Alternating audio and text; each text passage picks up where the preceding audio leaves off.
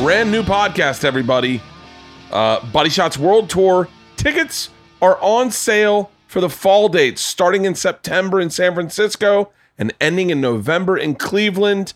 Uh, we have added some shows. Go to bertbertbert.com to get your tickets. I'm super excited. Super excited about this tour. These are all cities I have not hit yet, and this is my new hour that I'll be putting out on uh, my on Netflix. Hopefully, uh, at the end of the tour, we're, we're filming four shows, I think, in Cleveland. So I'm super excited about this material. Thank you to everyone in Philadelphia who came out to the Met.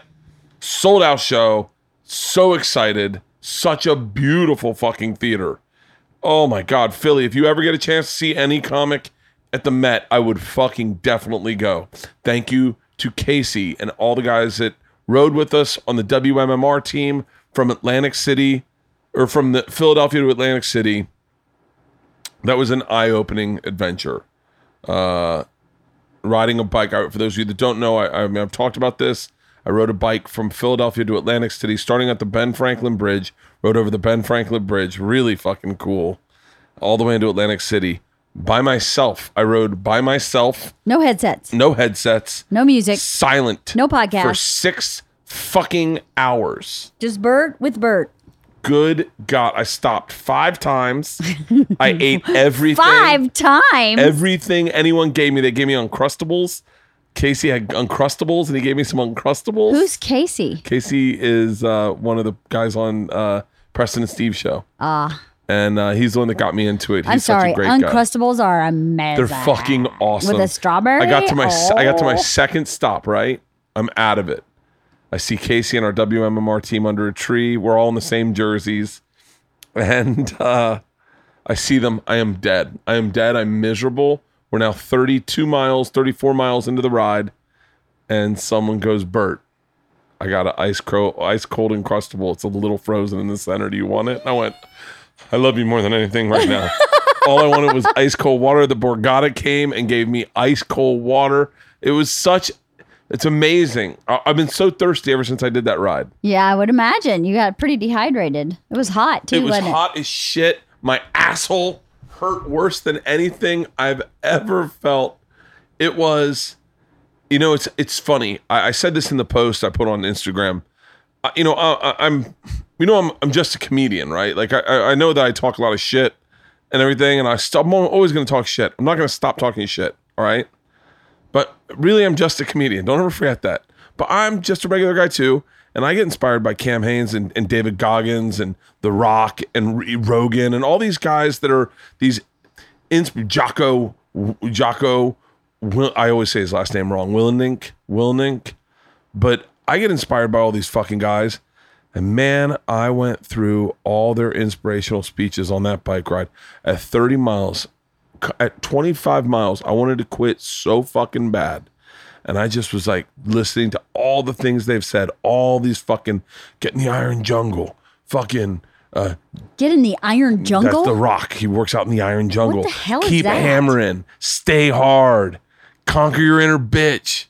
Don't cry. Don't cry. That's all I could hear. I was so those things, and I think I, I halfway through, I'm, I got super introspective, and I go, "Why do I do this to myself?" Well, because I don't know if it's healthy. To be dead honest with you, Yeah. I don't know if I'm being healthy or if I'm putting so much stress on my body that it's not healthy anymore. I mean, I, I took a nap after that ride, and I woke up, and all my toes and fingers were numb, and I was like, "Oh, my body is pumping blood to all my organs that are in distress." and it doesn't have enough blood to go around. I was like freaking the fuck out, having panic attacks. And I think it's because I was on Travel Channel for so long and I did epic shit every fucking day that there's a part of me that craves it. And I go, I want these big tent pole events. I want, like, I, I like telling people at a dinner party. I ran a tri, I did ran a marathon with no training. I did a triathlon. I ran a bike. I rode a bike from Philly to Atlantic City with no. I'd only ridden that bike twice before, three times before. It was amazing. It was an amazing experience when you get done. There's no better feeling when you're done. I saw couples on their bikes and I thought my wife would never do this with me. You are correct. I want to do more shit like that with you. Okay, but not that. New. What do you want to do together?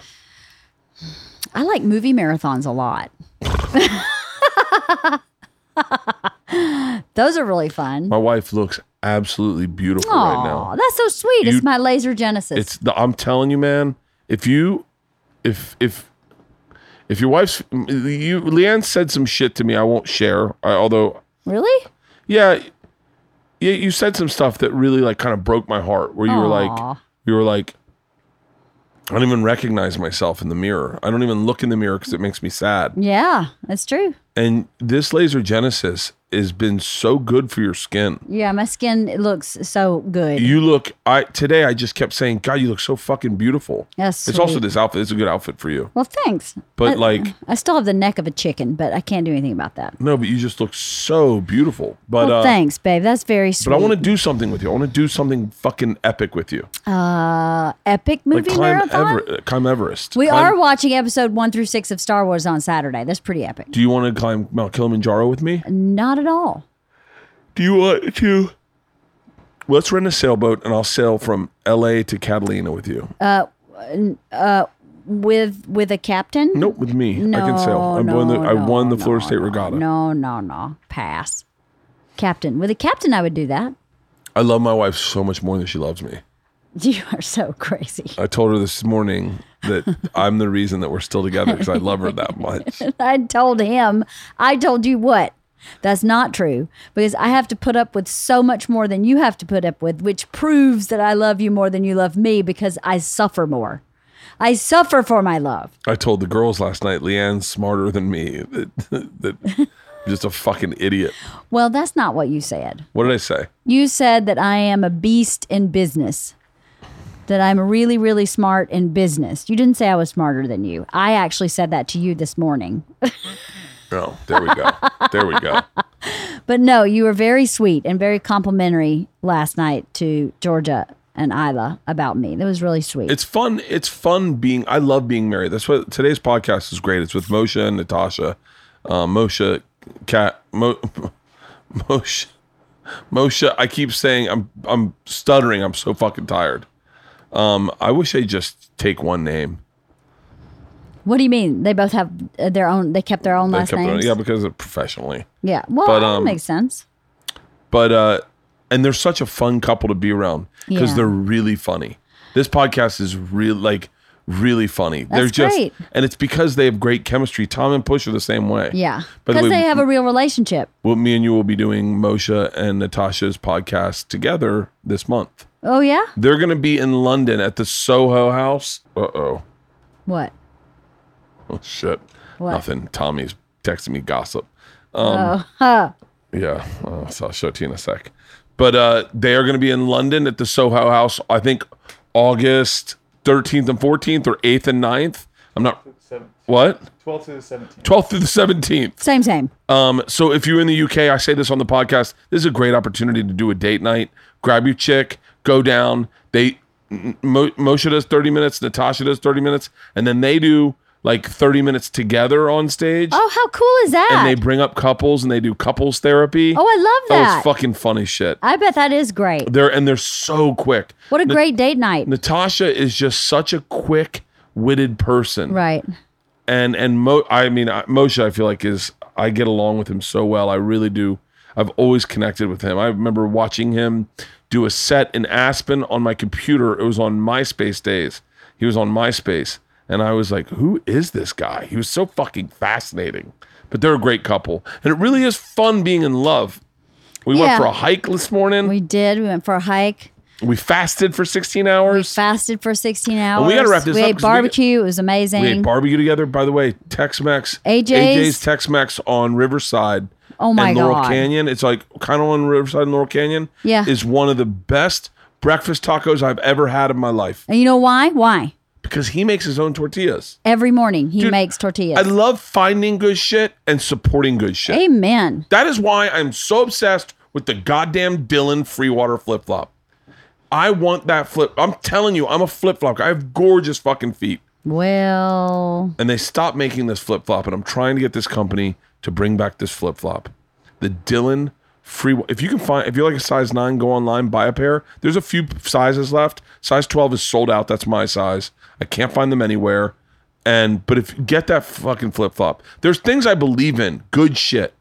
You know, like I love when you find a product that you can get behind. Like Shady Ray sunglasses? Dude, dude, Shady Ray Sun- By the way, they're a sponsor today. This is. I'm not doing the read yet. Halston came in and goes, dude, have you tried Shady Ray sunglasses? And I was like, yeah, why? And he goes, they're fucking amazing. Halston, tell me what you just Yeah, said. la- last week you had an ad read, and I was like, "Is this like a real deal?" Because they were saying you can get two pairs of Shady Ray sunglasses for forty dollars. and if you lose a pair, if you lose a pair, drop them in a lake, drop them in an ocean, they will send you a new fucking pair. yeah, I showed them to you off mic and everything. I was like, "Check these out. These are these are what I got in the mail." Uh, I we, I did the read via we Yeah, on your phone. and yeah via my phone and, and what you got and I hadn't gotten my pair yet and I came in and Halston was like no way I'll tell you what I love about those sunglasses is they fit my big fat face yeah, they fit my face too, and Like- I've got a weird like.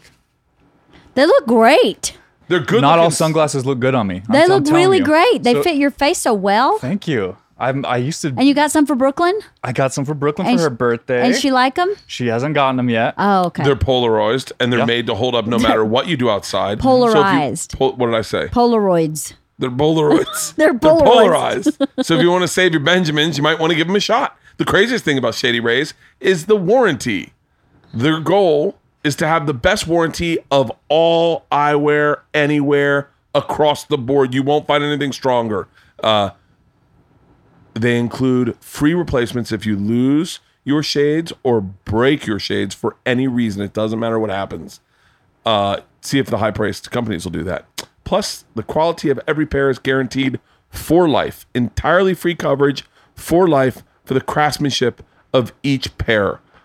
Alternate. That's not what I'm supposed. I'm by, by the way. We the read is better just being organic like this. I think so, But they're yeah. gorgeous fucking sunglasses. I Yeah. got the black timbers.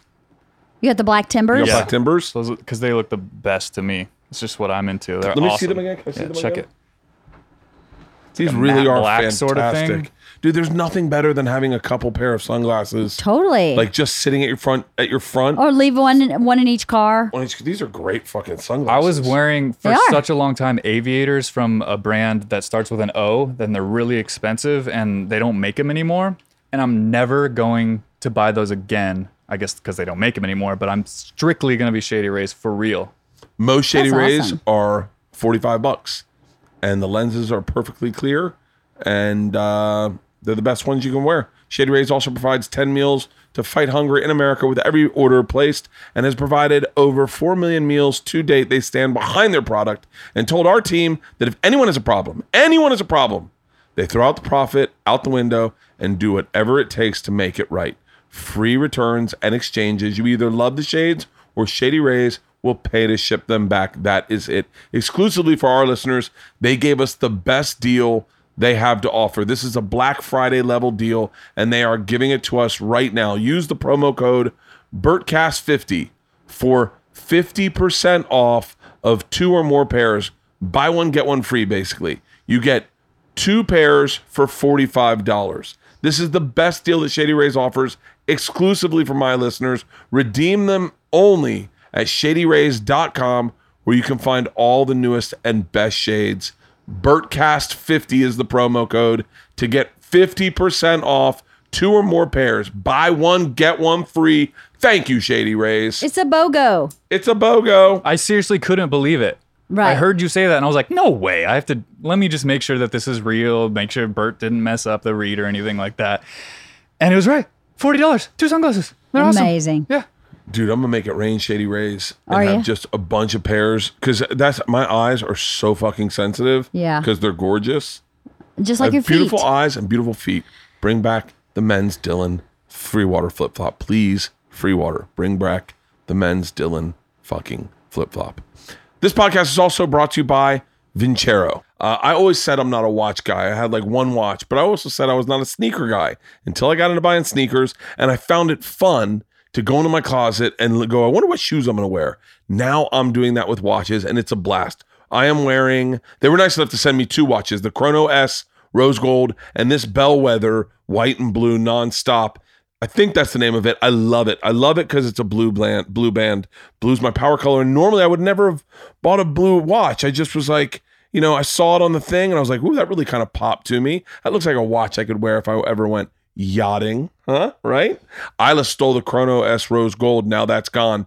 But you're not going to find better made quality watches for this great a deal. Go to vincerowatches.com forward slash Bert and use my promo code Bert to get 15% off. That is V I N C E R O watches.com forward slash Bert to get 15% off. Use the promo code Bert and you can see my top picks. I have a bunch, like I said, I got the Chrono S Rose Gold and this Bellwether, I think blue and white nonstop. I think that's what it's called. But, uh, They've got fantastic watches. You're not going to find this great a deal anywhere.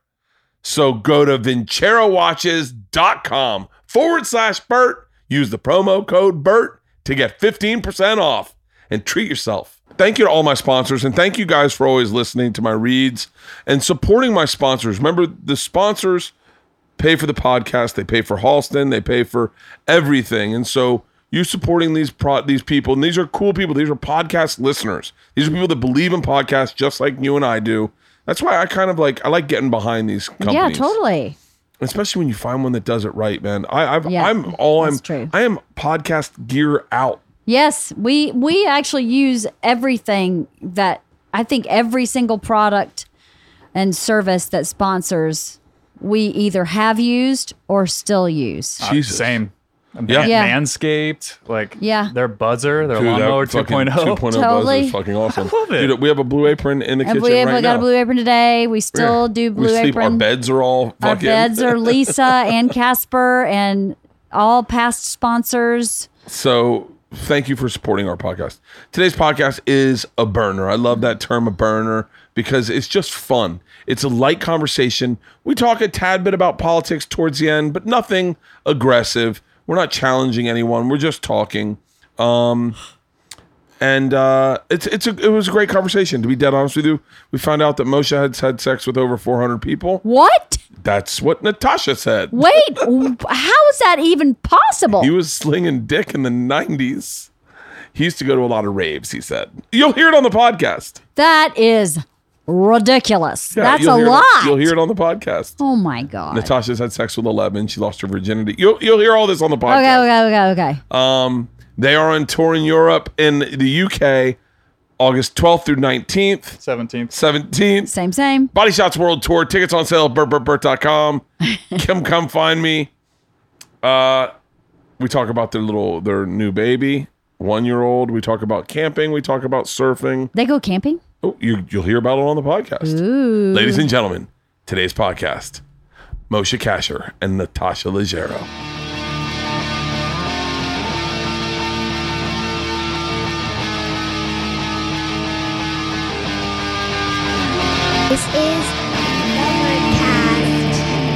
Mean, I know her story's insane. So fucking It's really good. Yeah. Leanne couldn't put it down. Yeah. No, I know her story's truly insane. Her story's in fucking insane. She got she I mean, she got molested. Well, I wouldn't mind talking about this on the pod. You, you good? She got molested at like 12. She had a baby. She got pregnant at 12. She got maybe molested earlier. It's just, it's the most riveting fucking story. You know what's so funny is people talk about like, I was thinking about this today because I was like, I was like, I want to find out from you guys. You guys are really open-minded people. Are you trying to fuck us? A little bit, a little bit. Start? Yeah, Yeah, yeah, we we started. started. Well, Like you're you- fucking Bert, unfortunately. Or fortunately, depending on how you see it. Unfortunately, You should have been paying attention. I've gotten so bad at sex. The uh, if I was gonna cheat on my wife, the person that slept with me would be like, "Ugh, someone likes it that way." Um, just staring at them like I'm at the dentist's office. Um, I, I I always there's like types of comedians out there right now that are like, "Fuck white privilege. That's not a real thing. I didn't have white privilege. Not every white, you know." And then like there's like that style of comedy. I think that is my natural mouth breathing intellect. Sure. But then you read a book like that. I think I've been my eyes have been open pretty wide. But you read a book like Miss Pat's, and you're like, "Oh, I yeah, I can totally see how." I can see I can see the the the the path would be a little harder if you're black and you're not just you don't just have a natural dialogue with white people. You don't know how to you know what I mean.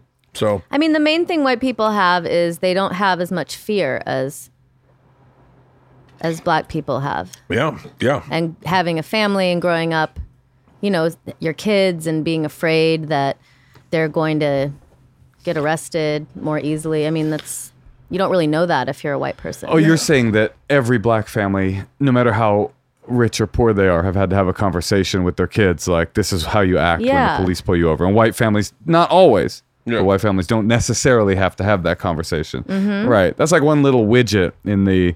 I, I, always- I, I'm with you. I'm always like, it's such a bizarre argument. I was thinking about that. It's funny. I was thinking about this in the shower today. So it's weird that you brought it up. That like this this idea that there's no such thing as white privilege is uh, it's not really an. This is just my opinion. Not really an examined belief. It's a political. Um, it's a political uh, position, right? It's like you to say something like that. It really what you're saying is like I I don't like the left. I don't like speech police. I don't like. It's not. It's not a super examined position because it's like we all believe. This is my opinion. We all believe in systems of privilege, right? Everybody believes in. I, I, I mean, I. I know that there are systems of privilege, like there's economic privilege. Nobody doubt, not one person doubts economic privilege that that exists, or Yeah. or that or that you know, you know uh, being being born into a into a, a, a legacy family or power power is a kind of privilege even if you don't have economic privilege if you're one of these families in England whose family owned a you know fucking you know gentry mansion but you're not necessarily rich but you you have access so there's that, that kind of privilege or Hollywood privilege like if you're born to a Hollywood royalty family you've got inroads so we all believe in these different systems of privilege so to to then be able to bend your brain one more notch and go even if you're a conservative, even if, if you're a person that doesn't like you know certain aspects of of you know uh, uh, racial politics, to just go like, well, yeah, that, that's another system of privilege. It's another like widget of privilege. Seems to me more to be about like I don't want That's exactly what it is. You're totally right. It's people that don't want speech police, they don't like the left, and they just go, eh, I just say fuck you to everything. Yeah. And there's that ver- there's that version on the left too, obviously, right? That wouldn't ever examine a conservative uh, a, a- a conservative position because they're like, well, I'm not even I'm, I'm not even going to uh, lend my brain towards that that orientation. Yeah. But uh, but yeah, of course there of course there's it's obvious that there's advantages in this society to being white. I mean, uh, of course there are. What people often do is they go. Um, and African Americans have shorter life expectancies. there's a million different ways in which yeah completely and poor people have shorter life expectancy regardless of their race so you know i mean i, I came i grew up very poor on welfare i, I, By I way, can- is that really a picture of your dad? I'm on sorry? Instagram the other day? which one? Your dad passed away 19 years ago? Oh yeah that was my dad yeah That was a good looking dude. he was a cool guy yeah Well, he yeah, and, and he was Orthodox Jewish. he was but originally he was like kind of a beatnik weirdo he was deaf you know both my parents are Yeah, I deaf, know, you know yep, that? yep. so he was like um so there's so many layers of weirdness in my family but he was a painter like a, a abstract impressionist painter in the lower east side in like the late 50s early 60s and then when my mom left him He gave up everything, he gave up everything became a fucking postal worker and then also and became, became a- s- super religious. became an uh, ultra ultra orthodox jew and never painted he put down his paintbrushes he put them all in a in a garage. put him in a storage space, dude. And it was like the fuck. It was like a myth, a mythological creature in my family growing up. The storage space, because it like contained my father's like old Dreams. yeah, like his, his old weird life was like locked away in this storage Yeah. space, and we could never open it. And when he died, it became this bizarre point of contention because there was like naked pictures of women in there. And you know that he had painted when he was Oh, like yeah. a young weird artist. And there were there were movies apparently of maybe my mother, like maybe my naked mom. I mean, and I, I want that. I mean, who do, Yeah. you know? That's my mom. I, I need to see that. Moshe Footage. loves his mom. Roll that Wait, footage. uh, did you just post a pic? Well, did you post a picture of your mom, or did you post a picture of your mom on Instagram? I don't know. I haven't seen my mom, so maybe it's Moshe. You haven't seen your mom. I mean, I haven't seen her recently to post to have posted a picture. no, when she was younger, I think. Maybe I don't No, know. I don't think I put a picture of my mom up. No. Someone's mom was hot as fuck. Oh yeah. I, but I, I've been de- I, I was deep been in the diving your storage Insta space? last night. Were you in the storage space? Looking at my mom? yeah, just go yeah yeah yeah yeah. Dude, I can get on the deep dive of. uh It's crazy. Like I'll scroll on Instagram and like because but because you guys were taking um vacations recently. Like you went camping. we went camping with our one year old. I did that once. What? Tell us about it. Oh, I almost killed her. What'd you do? yeah, I, I mean, I, I think of this so much. I almost sat on her head. I she was Leanne was changing her diaper and we were on a boat and we were going over to Catalina to go camping. And I sat down and the boat moved and I sat down and I just missed her head. Like you sat down really hard. Yeah, I I always sit down hard. And, oh my uh, god, dude! I break toilets uh, because I sit down so hard. I swear to God, if I sit down, I, I fall. When I sit, I fall onto the thing. I just make. And I remember my wife just being like, "Huh," and I was like, "Hey." It was we we camped with her when she was one. We took her out to Catalina, and we went camping with her. I don't I don't understand how babies ever make it to adulthood. Dude. I feel like I've almost killed my kid like 9,000 times. so many times. I remember one time we were in we used to live in a loft and we had a big, big, you know, like one of those exercise balls. And I threw it off the top, just threw it, and it just missed George's head by an inch. I go, that would have broke her fucking neck. And then you just go like, ugh, Are you like a wild dad? no. You're I'm not? not? I'm not a good dad. I'm really. I think. I think I'm a really bad dad. You're Well, very you're cautious. such a bad dad that when she said, "Are you a wild dad?" you said, "No, no, no, I'm not a good dad." So you don't even know. Like, no, I'm not good like that. I'm not a crazy wild dad. No, no. I am a fun dad. I'm I'm really really fun. Like uh my kids are still even like 15 and 13. They'll say stuff like like we'll be at someone's house and they'll go, "Hey dad, come outside and play with us." And so all the kids will want to play with me cuz I I'll come up with games. Like I just just Why is that works. bad? That's so good. I'm just not. I, if we're going to be very, very candid, I sincerely regret working as much and as hard as I did for Travel Channel. Oh, yeah. I was yeah, right. gone for nine years of their life, every two weeks, and then home a week, and then gone two weeks and home a week, and I really missed out on a lot of things. And and I I I'm feel bad that I go on tour like the way I'm, I tour, but I love it. How do you tour? You, you go away for like a month at a time. You're time. telling me Wanna that go the, for the three Body months? Shots tour isn't the Body Shots World Tour? The, the Body Shots World Tour isn't a part of your fathering system. Here. Wait, hold on. You go for three months at a time? Yeah, yeah. Have you ever thought about bringing one of them? Uh, yeah, the, I've offered for them to come. They came to Australia with me, but you know they don't really. Uh, we have just recently, and and I think you know a lot of people say oh negative things about Instagram, but Instagram inspires me. Like I see people living great lives, and I go I should do more shit. Huh. So we went on. w- You see Instagram people camping, you're like, we gotta go camping. I want to go camping. I swear to God, I, I was like, I saw you going surfing. You, I saw you surfing a bunch on Instagram Yeah. recently, and I just was like, hey man, why, why am I not surfing? Like, why didn't I? Why don't I go surfing? Bert, you went surfing with a great group of guys. Anytime, come surf. He has a whole surf crew. yeah, Dude, there's a bunch I would of comics that surf. love to. I'll take you out. Um, I haven't surfed in forever, and I, I when I did it when I was a kid, I didn't even know if I could do it now. But like, we have spent the last. You can't be worse than Moshe. Hey, hey, hey, hey, hey, hey. What's going on over on that side of the couch? I'm about to do the old Bert Bert on the boat sit down trick on you.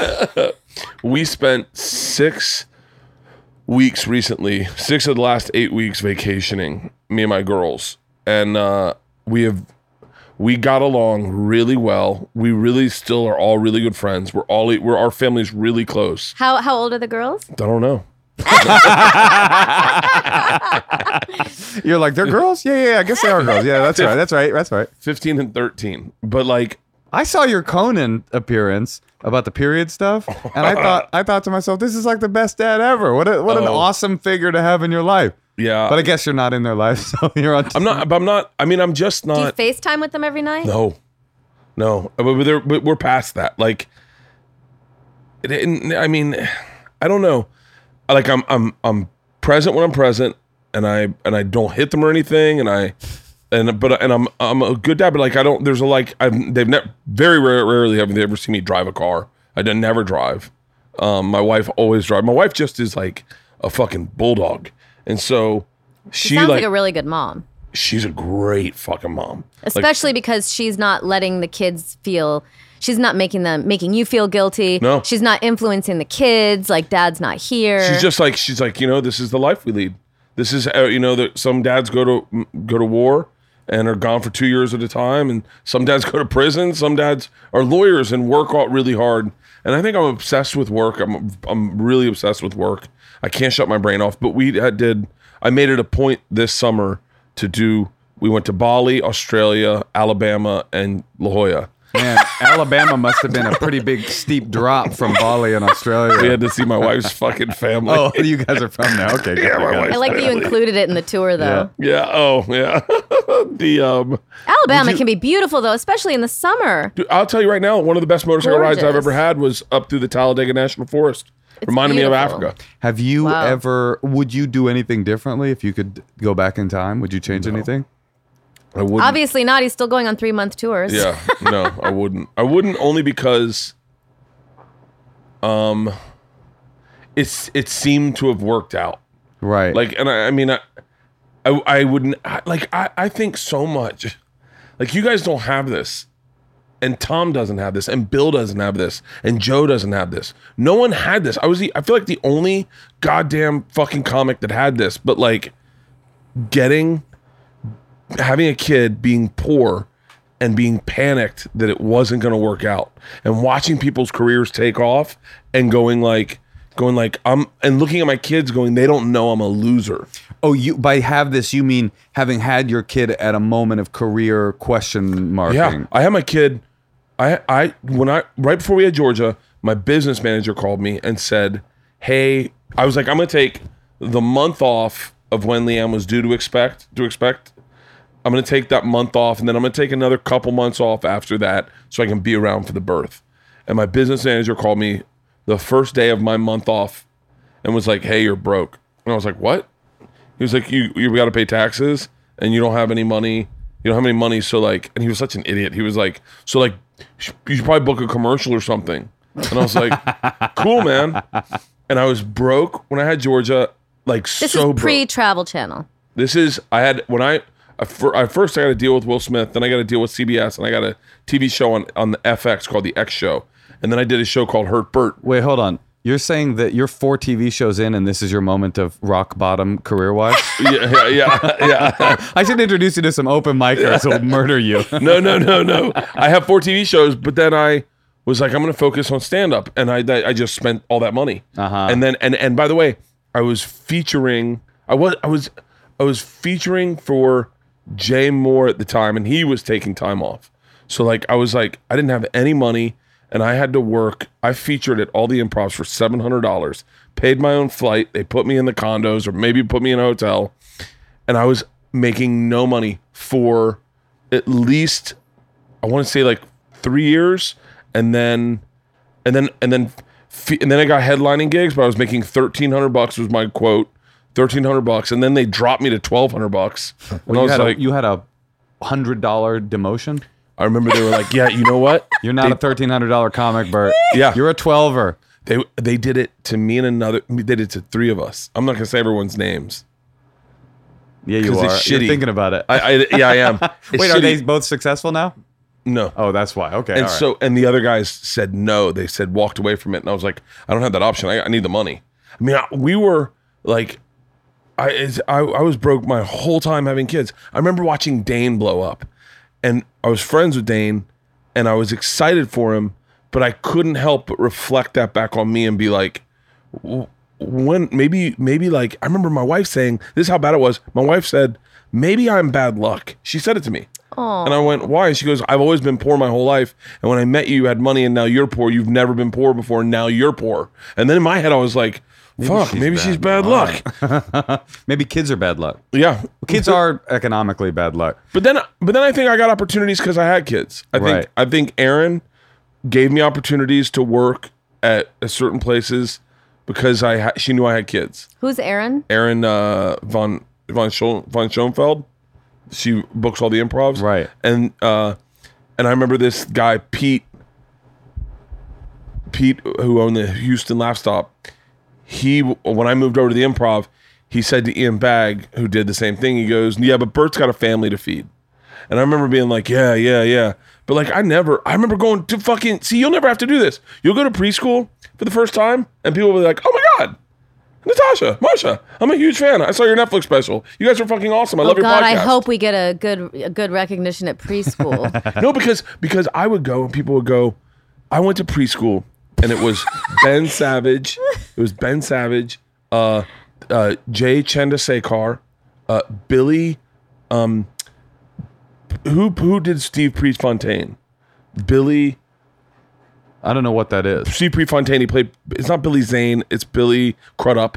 Billy Crudup. These were the parents in the class. Nia Vardalos, and and my, and me, and then like other parents too. Sounds like a pretty fancy preschool. Yeah, and everyone was like, "So what do you do?" I'm, I'm, a, I'm a comedian, and they're like, "Oh, what have you been in?" And I was like, uh, "Nothing really. Like I, I had some shows back then, but uh, I'm just doing the road." And it was like this really humbling. And then you try to be funny, and because you weren't like, I remember Ben Savage is a really good dad, right? And he's on the ground, he's playing with the kids, and everyone's like commenting about what a great dad he is. He's such a great dad. And then I, he gets up and he walks away, and I go, he really is a great dad. And everyone's around. They're like, yeah. I go, it's pretty crazy considering who his dad was. And they're like, wait, who's his dad? I go, Randy Macho Man Savage. And I would have laughed. they didn't. Yeah. They just go. "That's Jay didn't That wasn't his dad. And I was like, oh, I was, I was kidding. But it was like it was. There was. It was like I. I I really feel like I like my I, I really feel like I only got comfortable in this business last year, like like emotionally comfortable. Mm-hmm. I remember being there and being like, I'm just like a loser. I don't. I'm, we're poor. Like like I always like Segura is gonna have fucking. You're gonna go to school and I guess it's I don't know. Like, do you feel that now? Do you feel like I definitely don't care what people at preschool think of me. really? Yeah, like cock of the cock of the walk walking into this and going like you know. Uh, no, I don't know. Uh, I don't I don't necessarily feel that. I I, I don't know.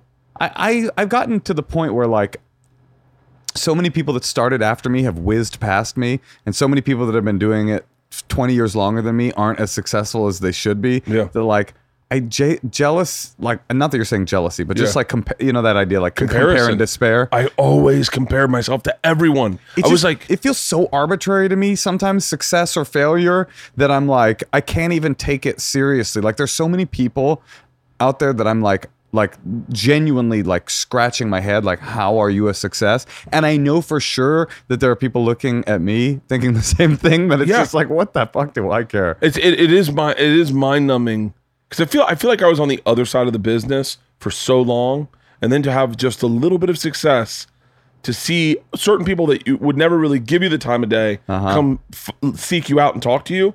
I it's so weird. I feel like I'm a traitor. Uh-huh like, oh you because know- you still think of yourself as like a s- uh, a grinder but you're not grinding Do you anymore think you have imposter syndrome? What's that? Where you think that you're a fraud? Oh, a hundred fucking percent. I'm fucking mildly tired. I sometimes will tell a joke and I go, I don't know why they're laughing. Like I don't think it's that good. Well, yeah, Like, well, I think we don't. We, we all have uh, jokes like that in our act. Where you're like, I'll keep telling it because it keeps working, but I know in my gut this is not funny. There's no way. I used to have a joke about uh, they don't make black baby powder. How racist is that? Uh-huh. And the punchline. This is the punchline. This makes no fucking sense. this makes no sense. The punchline was um, when white guys get a rash, they put it on and it blends in. But when a black guy gets a rash, he's got to ghost ride the whip, and it just it it's not a, it doesn't make sense. You're it right. doesn't make sense. No, and it- people would laugh, and I go, I don't know what I don't know how I'm doing this. It sounds like a joke. Yeah, It it, does sound- sounds like a joke. And isn't ghost riding when you like get out of a car Yeah, and like but- come back in? Yeah, but yeah, and you dance next to your car. Yeah. The Nae Nae Challenge. Maybe you could update that joke. They got to do the Nae Nae Challenge, and then you'll finally understand why it's so good. God, I but yeah, I feel like I feel like I think in this instance they might be wrong. Do you want to know something funny? Do you remember Premium Blend? Yes. So Pat Buckles, who That was like an early stand up thing where Yep. everyone got to do like five minutes. Oh God, I used to be so jealous of people that got pre- premium blend. I did Me live too. at Gotham. I never did uh, premium blend. You and didn't? I- no, Oh, for and, real? and I would look at the people. This is how much the business has changed. Uh, uh, is people who used to get premium blend were like comedy gods to me. People that got a half hour were like they were superstars. oh, don't and even get people me that on half hours. and then and then an hour was like you're Dave Chappelle, you're George Carlin, Yeah. you're you're in the the stratosphere. Now a half hour, Everyone's on their third hour. everybody's on there working their third hour, and a half hour is like doing a spot on Premium Blend and doing a I don't even know what the entry level stand up show is. It's- I think it's Instagram clips. Yeah, right. Yeah. It is. So you did Premium Blend. Pat Buckles sat with me. This is when you talk about imposter syndrome and not knowing why I'm funny. Pat Buckles sat with me before the show and said, "I have your transcript of your set. I'd like to go over it with you to make sure there's." The worst. And she read my act to me. I'll never forget her. She looked at me. She goes, "So my name's Bert. I know what you're thinking. Hot, sexy name. Uh, uh, uh. Bert, Bert, Bert.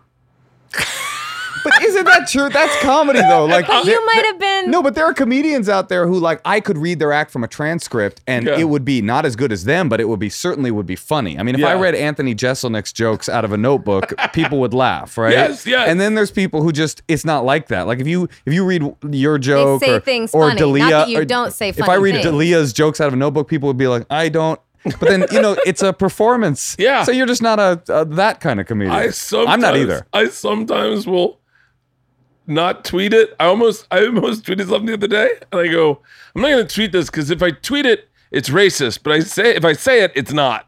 like, because you can by my inflection, you can go, oh, I get he's joking. But like, it, I was just like, Was it oh. white power, white power forever? Is that what you were going to tweet? No, no, no. Instead, I think that uh, Asian chicks are like BMW 5 Series. Okay. I don't get it. They're great. They're fucking awesome. But there's so many of them, you kind of just go, oh, yeah, oh, it's a 5 Series.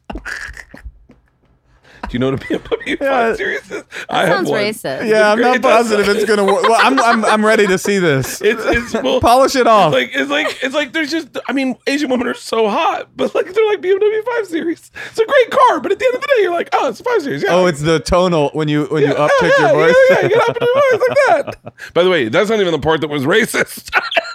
but but yeah, I I feel like yeah, I feel like that a lot. I'm dude, I remember I remember submitting for half hours.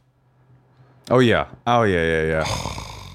I remember and like putting cool music in the in the front with like my like thinking they'll go, "Oh, that's a cool song." Oh. Like you like were on the road and you recorded your set and you got the best one. Oh, and- you put a like a little bumper music in it? Yeah, like uh, Oh, Bert man. Kreischer uh, representation and I Did put it have a did it have a gap in it? I I submitted one with those one, once with a little edit mark. Where I didn't have I didn't have a 30 minute set, but I had a good 10 minute set and then also a good 20 minute set. And I was just like, maybe they won't. That's 30 minutes of material. Always a bad sign. Yeah, I, I had that too, though. You know, I I succeed. It sounds like you were more of a success than you than you thought you were. I think I was, but but I I you always just had like two kids. I also felt like an I've always felt like an outsider. I've always felt like an outsider. in comedy, you're saying. hundred percent. I still feel like an outsider. I still feel like in my brain, like because I was the last person in my whole group to make it. In my who's your group? Um, like Ali Wong, um, Brent Weinbach, Brent Weinbach, Louis Katz, Ryan Stout, be- uh, um, Sheng Wang. Sheng Wang, um, uh, Al Madrigal had just left. He made it. He he wasn't in our group at all, but he was like one of the elder statesmen of the San Francisco people. Yeah. Arj Barker was kind of one of the older guys. W. Kamau Bell. Those were the people. Any that, women besides Ali? Any women besides Ali that there were women, but I'm trying to think that people maybe would have heard of. I only like female comedians. Um, but Ali was in there anyway. But they all started getting picked off, you know, one by one. Like you used to have, I don't know, I don't know what, it, what if you relate to this, but like what we were obsessed with, and now it's so meaningless. But what we were obsessed with was getting new faces at just for laughs, uh, or getting Aspen when that was a thing, or getting an agent, or getting a manager, or getting a a, uh, t- a TV spot. Those were like the five holy grails of comedy. Yeah. And all of the people that I started comedy with got those things before me, and they started getting like whisked down to L.A. And there was uh, there was one there was one um, manager that managed all of them. There was one guy that like would pick off. He's a major comedy manager, and he would pick off. He would pick off all these people. So he was like, he was my guy that I had my. Uh, I was like, that's the guy, right? I, he must. I, I, I he's got to approve of me, and that's my road. And uh, and and I was, but I was sort of languishing in San Francisco, like nobody was paying attention to me, and I thought that I was good. I knew, I, I, I thought I was good, and um, I came down to do a series of uh, of sketches with Brent Weinbach. Do you know Brent? Yeah. super funny dude, and uh, he was managed by this guy. And the guy came up to me at the same time. Uh, the one headliner that did me a kindness back then was uh, was Greg Behrendt. Greg, one of the greatest guys ever It's a very sweet guy. sweet dude, funny dude. He had me. He he started having me open for him, and he recommended me to his manager, who was a manager at Avalon. And I was like, you know, I was like, okay, great, but I really wanted this one guy. But and she wasn't biting fully either. She was sort of like you know flirting with me, like sort of dry humping me, but not Yeah. allowing me in. And um, and so this comedy manager came up to me and he goes, uh, he go after we do these series of sketches uh, that um, he had bankrolled. He goes, "Hey, this, you're really good, and if you ever need anything, please let me know." And I'm thinking to myself, like, this is my shot. Like he's saying, if you ever need anything. So yeah, um, my and my because my rule was I wasn't going to move from San Francisco for no reason. I wasn't going to leave my my home without one of the five things. Yeah. Like unless I get one of the five things, I'm going to stay there because I don't want to come down in LA and just be anonymous and this sort of blank like fool. And he goes, if you ever need anything, let me know. And I say, well, actually, you know, I go, uh, are, I I I don't. know- Are, are you offering to represent me? You know, and. And you can feel it, the the chill just go through your the the, This is, by the way, this is so me. the thirstiness of it. Oh. And I go, are, are you offering to represent me? And he says, uh, no, no, no, not. We're not at that stage yet. But I would like to know. Uh, I would like to help you any way I can, and I'd also like to know, you know, if anybody else ever comes after you, uh, let me know, right? Which is, and I was in my mind, what what in what your mind now would say is, oh, this dude doesn't want to work with me. Fuck this guy. Yeah, fuck that guy. But in my mind, I was thinking, I fucking got him because I got the lady at Avalon who is Yeah. kind of like flirting with me. Now I can uh, manipulate him into forcing him into representing me. Yeah. Right. And I couldn't see. So I go, actually, yeah, there is somebody after me. There's somebody at, at, at Avalon who's sort of interested in me. And he goes, okay, let's make it official then. Like to me, I like couldn't see the massive red flag that that was. You're never supposed to be convincing a manager to work with you. They should be like chasing after you and going, "Please let me work with you." But I just thought like, I fucking got him, and I was like, "Yes, I have a manager." And like I went back to San Francisco and I started walking around the- punchline like kind of different, you know. I'd be like uh, talking about my manager a lot to my friends, like, "Yeah, you know, as, Yeah. as much as my manager says, my my manager th- this and that." Fast forward six months, I made plans to move to LA. I was like ready to move to LA because I had this manager, and I was like, you know, uh, now I was. Uh, not really focusing on the fact that he never had called me. He's never called me back. You know what I mean? He says he's going to submit me to things, but then I'll like ask him questions about the tape, and like it's very clear he hasn't watched it. You know what I mean? Like, and, but I'm just thinking to myself, like, this is awesome. I've got everything I want. I got my one of five, and that's in my in. Yeah. I'm packing I'm almost literally packing up my car when I get a call from him and he's like uh, I know you probably think I don't call you back, back very much and you probably think I have too many clients and you're right and uh, you're right about that and it's my fault and I'm sorry and he fires me. I mean, he's never done anything. So it was a, it was a very low This level. is as you were backing out of the of San Francisco. I mean, kind of, right? I was pulling out from the Golden Gate Bridge. Puts it in reverse. Oh, let me take this call real quick. Yeah, it was like the, the the three houses in Full House. I was pulling out from those houses, and he's like ring a ding ding.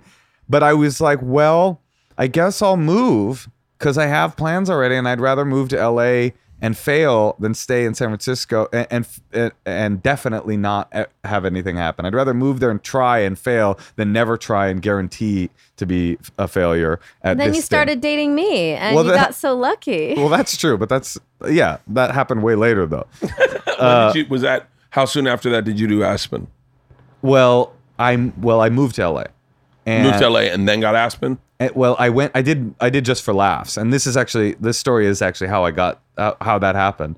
Is I I moved to LA and I was kind of just as I feared. Like nobody cared about me. I was like uh, I'd been this big fish in a small pond, and then I moved here and I couldn't even get stage time. And um, and what I finally through a series of events uh, got an audition for Live at Gotham. And I walked in, and I remember actually I met with one other manager. while I was down here, this manager at Roar, and the office. It, it was a Curb Your Enthusiasm sketch. The office, he was short, and the office was so small. It was like from a Wes Anderson movie. Like he was like in the corner. It was like a triangle office that was like four feet. You had to crouch to get into the office, and Yeah. he called me and goes. Just a little busy on the roster right now. Not going to work out. I, and I call my brother in a panic, like I think I fucked up. I think I should have stayed in San Francisco. I don't know what I'm doing. So I got this audition for Live at Gotham, and I I got I get there and it's terrible. The crowd is dead. No, everybody's everybody's eating shit. Everybody is dying and it's this huge opportunity and i'm in the back of the room and i'm just like fuck i have to do this oh my god i gotta figure out a way to do this. I gotta do well. I have to do well. I have to do well.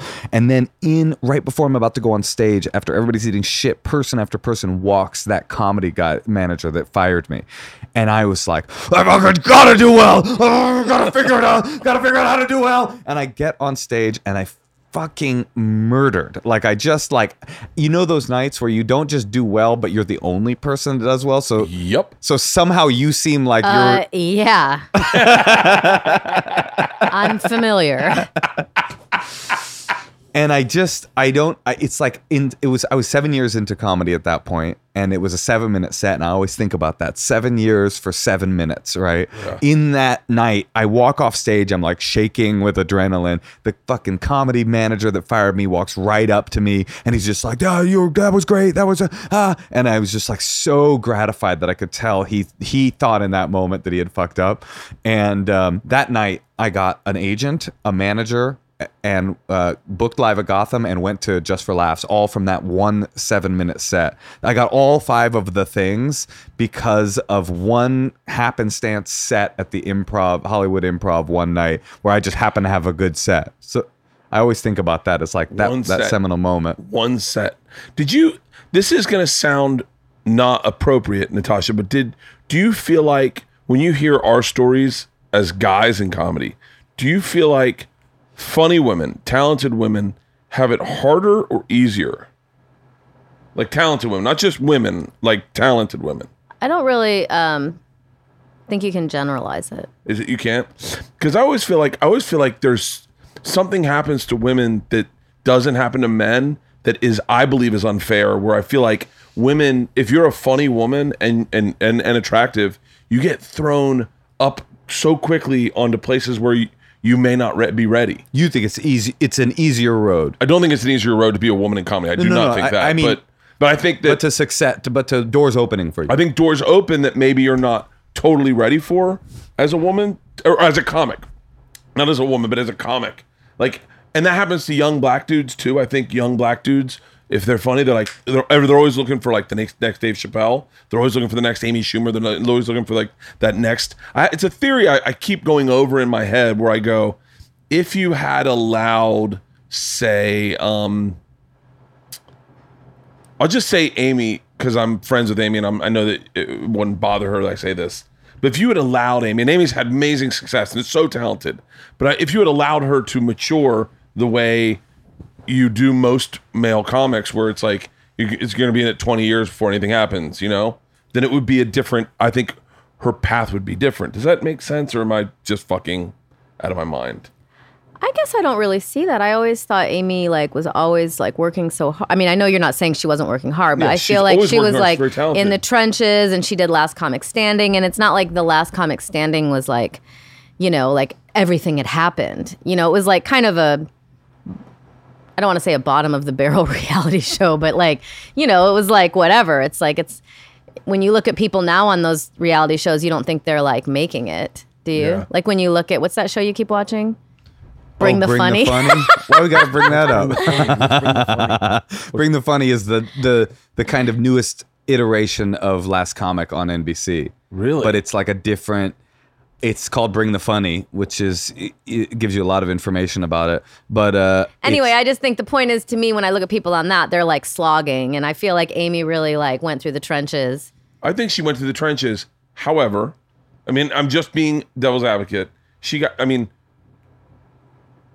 she uh, like, And she's really funny. and she really funny. But like three years in, she's opening for Attell around the country, and you know, opening for Norton around the country. Whereas I think you know m- most white guys, this is going to sound like a white guy complaining, and it's not what I meant, meant this to be. But I feel like most white guys are just going like, like just you just become a, you're anonymous for like 20 years. well, that's that's true. I, I I think that that's Most I think most male comics are anonymous for 20 years. I think that that is an old idea, actually. Really? I don't even mean about gender and race. I mean, I think that the idea, what I was just talking to you about, like premium blend was this gigantic leap into a half hour, which was like you were a star, into an hour, which was like you're you're, you're Kevin Hart.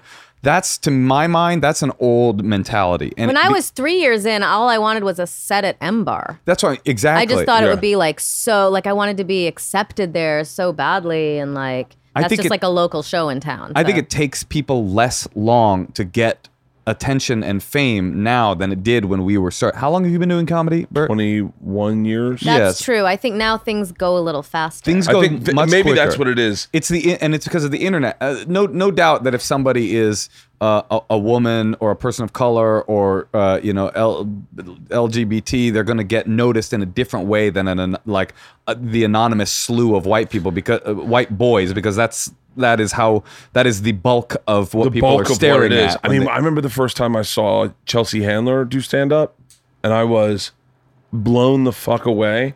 And then, and there's a thing when you see someone that pretty who's that fucking funny, you're like, oh my god, she's gonna be a fucking star. Like that's what in, in your head. Or Fortune Feimster, and obviously g- gay and and fucking hysterical, and you're like, oh my god, there's so many like Jessica Kirson, funny and gay. Those those outliers just are so, as opposed to this slew of white guys all kind of doing the same thing. I agree with you that as an audience member, I usually would rather see a woman.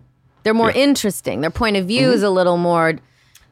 I don't know. It's it's they're, especially you know women who decide to do stand up are sometimes like like you said the outliers, and they're like you know they've been through more or they've been through a lot, and they are here to talk about it. And I don't know. I just and they're pretty to look at a lot of times, so Yeah. it's like they are a little more fun to watch. I do have this like sort of pity for there's so there's a lot of pity is the wrong word, but like there's a lot of people out there who I'm like who are technically good comedians and they're good. They do well, but there's just nothing to sink your teeth into. And I don't know that that has really much to do with it doesn't help I would say it doesn't help to be a white dude, but it doesn't have much it doesn't have only to do with gender and race, but it's it's more about like the whole name of the game with comedy is like oh, like who am I looking at? Like when I Yeah. watch you do a set, it's like you're you're probably an extreme example of like I know exactly who this dude is. You know what I mean? Yeah, Like I yeah, know what yeah. he did. but you've been finding it more and more. I, I, it took me forever to find it. Like I'd rather watch. I'm not not than you, but like I love watching someone like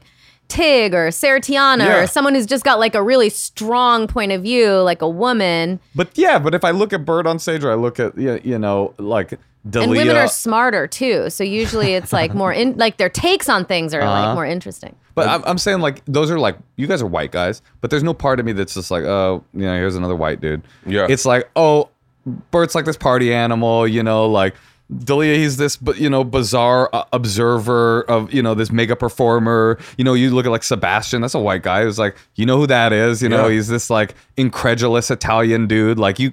I, I- to me, what the, is the death knell is like anonymous. Is like at the end of it, you go like, oh yeah, I guess that guy was funny. Like, what was his thing? That's what. That's the fucking death. The death blow. It's getting to, it's it's I think the th- the thing I'm trying to get at in my head, and I've I've had this theory for so long, is that like to find your thing that makes you interesting to an audience, like your be it your hook or whatever, the thing where people go, I want to hear more from that person.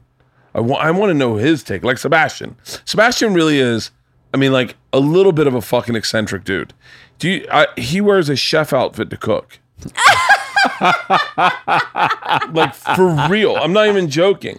Like I thought when I first Like met- at home, at home with Crocs on. he puts. He a puts sh- on.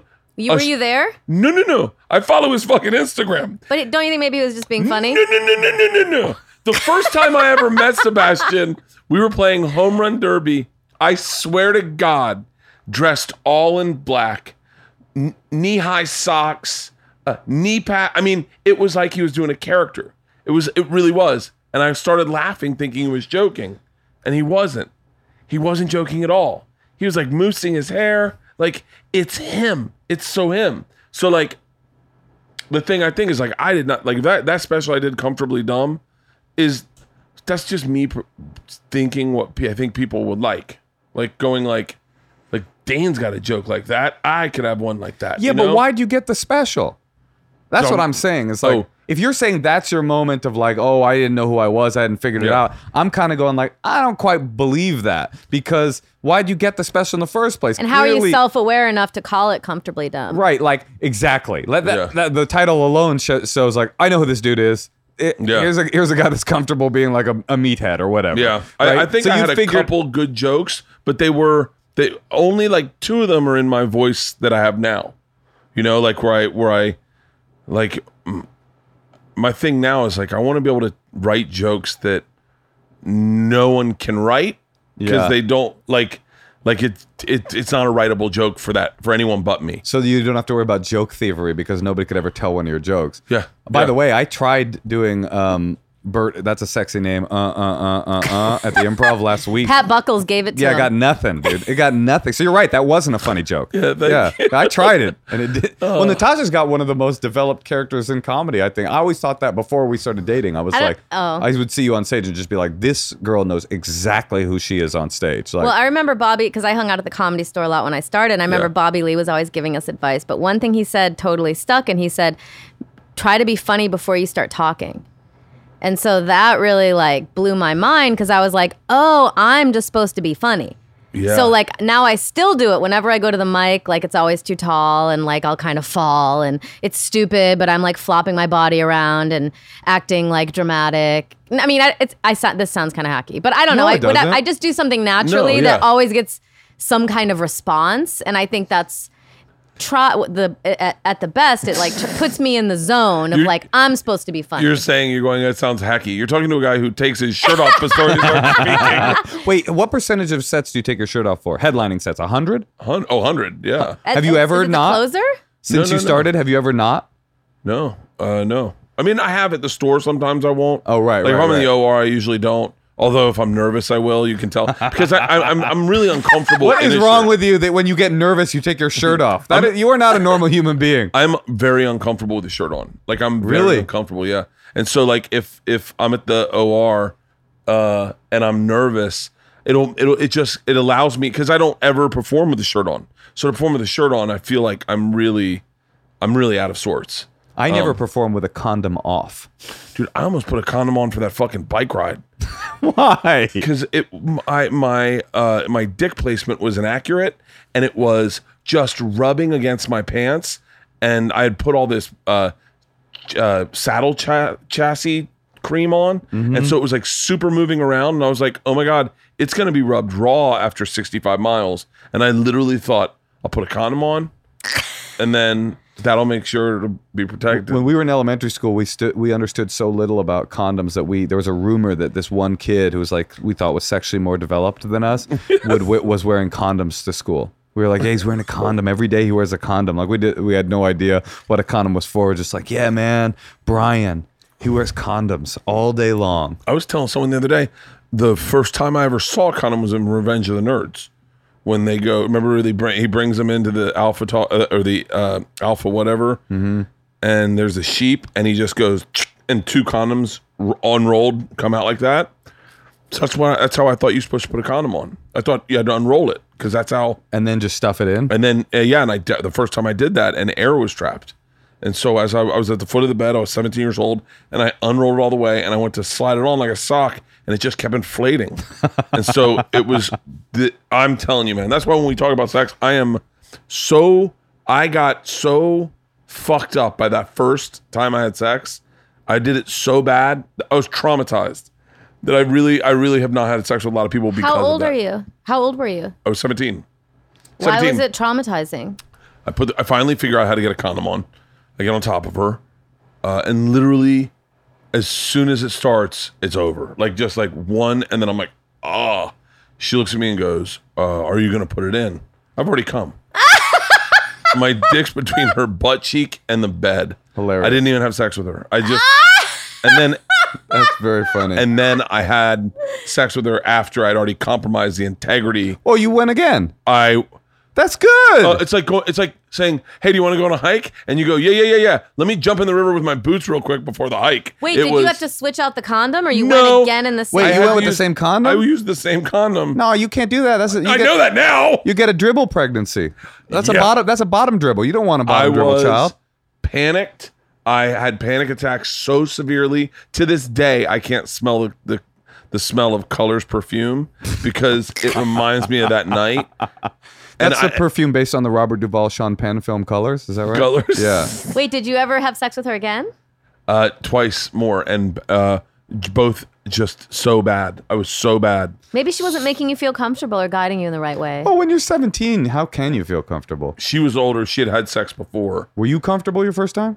No, I cried. No, you didn't really. In the middle or after? I was just like, oh, my mom's gonna be so upset. oh, that's so hot. Wait, I how bet, old were oh, you? I bet that Fuck turned him on you. so much. I'm just saying. I didn't say that. oh, you were thinking that. I was thinking that I was 16. My friend had sex with a, a woman once, and in the middle but I had of a it- boyfriend, yeah. In the middle of it, she got up. Her mom had died recently, and in the middle of it, she got up and started running 360 around the bed, saying, "My mother is watching me. My mother is watching me." You fucked a girl who did that? no, this? it wasn't me. It was a friend of mine. Well, Moshe has famously fucked 400 people. Wow. So I wasn't sure because that's a lot of people. Have you had sex with a lot of people? I've had, yeah. he prob- thinks yeah. it's somewhere between three and 400. Are you serious? Pro- uh, yeah, but probably. Wait, how do you? How, do you mean like, how? What were you, a camp counselor or something? what? Ew. What is your mode of sexuality, I don't even. I don't even know. What Like, are you? A, what are you? A preschool teacher? Or a camp counselor? What kind of cockhound are you? Did you have a Boy Scout troop? how do you get? How do you get those numbers? well, I was. Do you work at an outreach, a neighborhood outreach program? you work at a halfway house? Are you a? Are you a defrocked priest? You work What's at a happening better with you? women's shelter? What's are you at the uh, Boys and Girls Club of uh, South Slauson? No, I was um I I started going to raves when I was uh 16. Yeah. And I spent like probably 10 years in that scene. There was Andy like, was sober, so he was probably like his drug was pussy. Yeah, my drug was pussy, which is the name of my memoir. Uh but no, I yeah, I I I, I definitely was sexually. Hey, I, you know, I, I got a lot of I turn. I turn into Sebastian all of a sudden cooking. I fucked with a chef's outfit. I uh but no, I I, I had, I'm just roasting you because we uh, we have on our podcast he because I said I had had sex with I think 11 people, but it might be 15, but I hope it's 11 so he doesn't think I'm a slut. That's so And- interesting that it just jumped four. Because I just like I don't remember and I don't feel like counting. No. I always say Yeah. like men and men, women would like to be able to have. This is such a generalization, but I feel like women would like to be able to have their partners like counted on uh, two hands or at, at most two hands and two feet, and men would like to not be able to remember. M- men Yeah. would desire to be like, you know, I don't know, I I lost track in uh, in uh, 2003. That's when I kind of lost track. Moshe mine's, has mine's game. six. Six? Yeah. Six. Yeah. But, but I mean, but then I, I was telling it to someone else. I was telling it to Tom the other day, and then he was like, "I think you've had sex with more people." 'Cause- uh, because See, it's hard to remember. yeah, I mean, I was I just was so bad at it that I I wanted to be in a relationship if I did it. So you could that- get good at it in that yeah, relationship. and that be makes like, sense. Yeah, My I wasn't thi- someone who was just gonna go. I couldn't understand those guys who have one night stands. I was like, sweet. You go and you perform to a stranger? Well, that was the thing. I would say 80% of those women were, were one night stands. People that, I mean, there are dozens of women, probably maybe more, that if I saw, if they were on your podcast, I wouldn't, and we were talking this intimately, I wouldn't know, I would not remember them. Moshe would have a girl who'd come over after a show and they'd give him a sugar scrub and like feed him candy and then like, you know, do things for him and then he'd leave. there was one. There was Kind of this- had it made. it was fun. Back rubs. But I know it's better now. I like it better now with you. I enjoy it more. That's a good I don't one. give you back rubs. Oh, I do sometimes. No, You I guys mean, seem like a really, really fun couple. We have a good time. Yeah. Except when she brings up my uh, my uh my f- my Your flings. sordid past. Dude, I had one girl that I had uh I had like a long-term casual sex thing with uh, a couple years. And um she never she never mentioned that she was unhappy or that she was catching feelings or anything. It was always just like the most casual thing in the world. And I I just assumed because guys do that when we're in these like booty call situations, you kind of like try to not you try to assume like the best for your own moral sort of uh, compass, you know. Yeah. Oh no, they're good with this. Yeah. And she never said anything. And then one day when we were done, she was like, uh, "Oh, I, uh, I'm gonna smoke a clove cigarette. Do you mind?" And I was like, "That's funny. I, I, I smoke clove cigarettes." And she's like, "Oh, really? Do you want one?" I was like, "Yeah, I'd love one." So smoking a clove cigarette. Then the next time she's like smokes her clove cigarette, she's like, I'm gonna crack a Crystal Geyser, uh, lime Crystal Geyser. And I was like, that's that's weird. I that's my kind of my that's my drink right there. She's like, oh really? And then the next time she had gummy candy, and I was like, that's I, I love gummy candy. And, and then This story is so weird. and then the next time we went to have Also, sex. how you molest children, I think. Is find what she did to favorite me. then the, the when we when I I ended it because one of the last times I was like, "Oh, where are the condoms?" She's like, "Oh, they're in the top drawer there." And I ch- opened the top drawer and there's a stack of condoms and next to it it says, "So you're thinking of converting to Judaism?" And I was like, "Okay, you you've been doing some research." I feel you didn't like get the signs though. I'm sure I ign- willfully ignored the signs. I do feel like that's what guys. Why don't you think she d- was catching feelings? She for you? never said a word. She never said a word. She was waiting for you to make the move, bro, and you were every night fucking her. I know, I know. I do feel like that was i- in retrospect. Well, I don't know what I could have. What am I, I just supposed don't think to she seems this weird in this story because I've heard this story before. so you're thinking of converting to Judaism next to the condoms? Like I'm just gonna be like, were you? Were you thinking about the, I'm Jewish. the religion of my forefathers? Were you? Were you? Oh, well, how interesting. Oh, that's fucking crazy. She probably thought you were her boyfriend. No way. You think so? I don't know. I don't know her. Actually, yes, you do. Mid roll reads. Mid roll reads. What are they? These are mid roll reads. This podcast is brought to you by Quip. Look, packing your toiletries somehow always involves a delicate game of stacking and space hacking. And don't get us started on lotions exploding all over our Dopp kit. That's why Quip electric toothbrushes work just as well as home as they do on the go. The compact and wireless design tucks easily into the corner of your carry-on, your backpack, your pocket for Christ's sakes if you're just spending the night. Plus, the travel-ready cover protects your brush from sandy swimsuits, luggage slip-ups, and everything. And the three-month battery life will last you through a season filled with weekends away. They're making it easier than ever to keep up with your wake up and wind down routine when you're out of the office. I absolutely love this toothbrush. Why? Because it forces me to toothbrush. It forces me to brush my teeth for the allotted two minutes. It's 30 seconds vibration every 30 seconds for two minutes to remind you to do the top right quadrant, top left quadrant, bottom left quadrant. I love the cap on them. The cap, if you take it off, you shove it on the mirror, and then your toothbrush is staring at you right in the mirror. It's not laying on the grout of some hotel room. And for me, I take that cap when I'm done the weekend, I pop it back on, I throw it in my backpack because I will always have my backpack with me. Sometimes I forget my Dopp kit. The best part is brush heads are automatically delivered on a dentist recommended schedule every three months for just $5. A friendly reminder to, to tell you it's time to refresh and stay committed to your oral health. The thing that is not in this read that I want to tell you is I have a problem with toothpaste, and Quip's toothpaste tastes fantastic. It's the only toothpaste I'll use. I, I was brushing my teeth with soap for a while. Anyway, kids' brushes are new. The new design is same as their original, just tweaked for size down mouths. Kids are inspired to brush better and more often with oral care that looks and feels like the products the adults in their lives used, and they're proud to use Quip. Help them develop a grown up routine without childish gimmicks. I will be taking my Quip toothbrush on the road with me for my Body Shots fall tour. It was on my winter tour. I put it right on the mirror on my tour bus and it stayed there the whole tour. And then I had another one that I kept in my backpack for when I went home. That is why I love Quip and why I'm taking it on the road. Quip starts at just $25. And if you go to getquip.com slash Bert right now, you can get your first refill pack for free. That is your first refill pack for free at getquip.com slash Bert.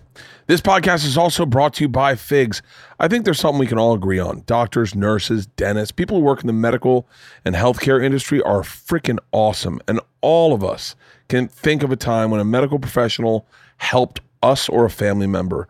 These amazing people dedicate their lives from caring for other people. Shouldn't these amazing people wear scrubs that make them feel good? I sure think so. What these amazing people do every day is more than a job, and what they wear is more than a uniform. Shouldn't they wear scrubs that make them feel good and perform at their best? I think so. I think so. For years, nurses, doctors, dentists, all of them awesome medical professionals were forced to wear scratchy, ill fitting scrubs. I bought a pair of scrubs one time as a joke. Me and my buddy Croy bought them and we were going to wear them out to a bar so we could pick up chicks so they thought we were doctors. They were so uncomfortable, we could not get out of the house in them. They're ugly, they're uncomfortable, and they weren't designed with innovative technical properties to protect the life saving tools. Figs creates the highest quality medical apparel so that medical professionals look their best and feel their best. Every set of figs is antimicrobial. Is that the right way to say it? Protects from germs and bacteria. Ridiculously soft, moisture wicking, and features four way stretch. I just got a pair of figs, two pairs of figs the other night. I freaking love them. I'm going to fly in them. They're like cool looking, uh, like uh, cool looking sweatpants, but stylish. Figs are made with yoga waistbands and come in a variety of styles from classic straight leg to joggers and skinny styles. I got the skinny styles. Figs gives back too, and so can you. Every time you shop at Figs, they give scrubs to a healthcare provider in need around the world through their Threads for Threads initiative. To date, Figs has donated hundreds of thousands of sets in over 35 countries. Speaking of giving, Figs makes a great gift for the lifesaver in your life. If you know a doctor or a lawyer, you can get them a gift card. Figs gift cards are available. So the next time someone in the healthcare professional, maybe a dermatologist or a pediatrician, saves the day, tell them thank you by sending them figs. So whether you're one of the awesome humans that works in healthcare or someone that wants to say thank you to those deserving folks, Figs is going to make that easy by providing you with 15% off your first purchase using my code BERT. Get ready to love these scrubs. By the way, you can just buy them for yourself. They're comfortable as shit. Okay. Head to wearfigs.com. That's W E A R F I G S dot com and enter my code BERT at checkout to get 15% off your first purchase. Thank you so much, Figs. I'll be sleeping in you again tonight. How long have you guys been together? Oh, seven. I think We've been seven- married for four years. Yeah, four years when we were together. I think three years before that. I think so. Seven years. This is by far the longest relationship I've ever had. By far. Me I'm too. at 17. That's wild. I've been married 15. Do you recommend marriage? I do. I love it. I'm so happy. I'm so happy. I'm. I Are think, you happy, Moshe? I will say that I am. I am without hesitation infinitely more happy and satisfied and emotionally fulfilled in our relationship than I was like pretending not to notice that she had Swedish fish.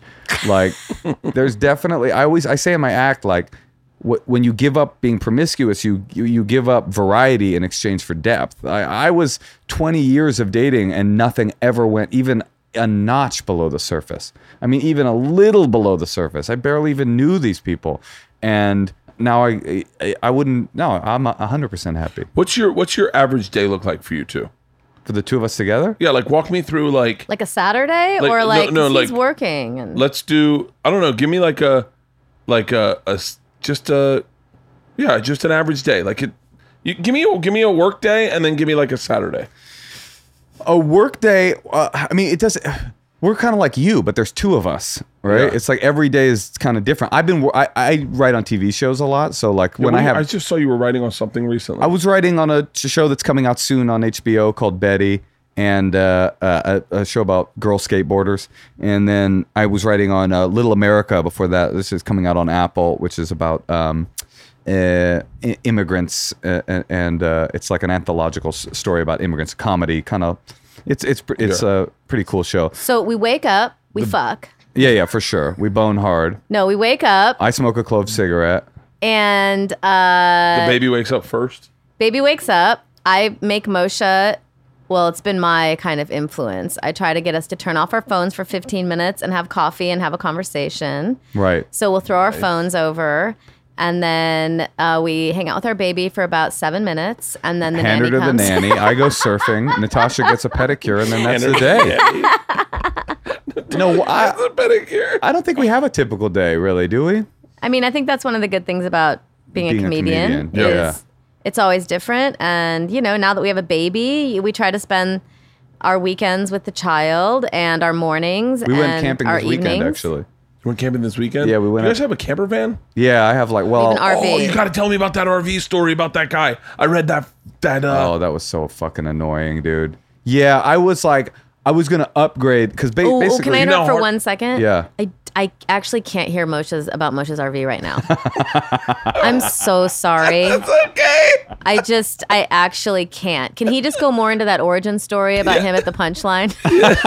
Are there any details he could fill out about that that we didn't hit so that we don't have to talk about his RV, please? I'm Do you like sorry. camping, I do. I do. I, You yes, don't seem like you'd like camping. No, though. it's it's fun. You're so close to nature. It's amazing. Well, this weekend we were up in kind of like a, a mixture. You might you probably like it actually because it's, it's, pr- it's really good for families. It's this place called El Capitan Canyon. It's in Santa Barbara, and you rent a little cabin, and it's all outdoor, and it's on a creek, and there's tons of families. It's right by there's- the It's littered with kids. Like there was a kid climbing in the tree outside of our cabin. Like Yeah. Really? they're just but it's kind of fancy too, and there's there's massage and there's it's a nice place to go, and it's so close. It's like an hour and a half the away. It's ocean. There's a pool. Yeah, so we took our kid there. She loved it. We put her by the campfire, made some s'mores, roasted some salmon. It was wonderful. Do you find? Are you? Do you find? I was never. I don't know if I've ever been a nurturing parent. Like I'm, I'm snuggly or I'm I cuddle, I giggle, I tickle. But I don't know if I don't know if I was a nurturing. Or do you find yourself? Are you a nurturing parent? I am for sure. I'm pretty like when But I our talk to my kid's kids. young. I mean- when I, when I talk to my kids, I talk to them like they're adults. I've always talked to them Oh, like they're adults. I do too, even with the baby actually, because Yeah. my mom always did that with me. I never got any baby talk my whole life. I've never. well, baby Moshe talked my didn't get. kids. You got sign language anyway oh, because Oh, that's your right. parents are deaf. yeah, I think she was talking. Wait, how in do a- you baby talk in sign language? I think don't. could. I, I think you could. I, I It would be with your facial expression. yeah, maybe. I mean, I just always remember my, my my mom and my grandma talking to me like I was grown and could understand everything that they were saying, you know. Yeah. And I think like, I don't know that uh, that seemed important for some reason. I think that's smart. I've always talked to kids like they're adults, and it, I just I don't know why. So like, I mean, that's modern parenting. That's like what all the modern books say. Oh, that's Oh, for real? Well, that's like trendy right now. Well- to talk to your kid like they're a person, not like "How are you doing today?" Like it, they see they say that that's kind of disrespectful to. I the actually children. kind of find it annoying too when I when I because I have Yes. some friends who like always talk to. What our are you kid doing? The Every baby time, talk. and I almost want to be like, could you not, could you not talk to her like she's completely fucking stupid? Like, like what am I trying to model? Do you, what are we trying to model to her? But maybe I'm wrong because kids do like it. They do respond to that little Oh. like like up up talk or whatever. my kids, I I mean I I just I mean I t- even took their names and I called Georgia George her Uh-huh. whole life, and I called Isla I. I just was cool like, names. yeah, I didn't name them. Well, I think named I was thinking I, while you were talking about your how you were not a good dad. I was thinking about this.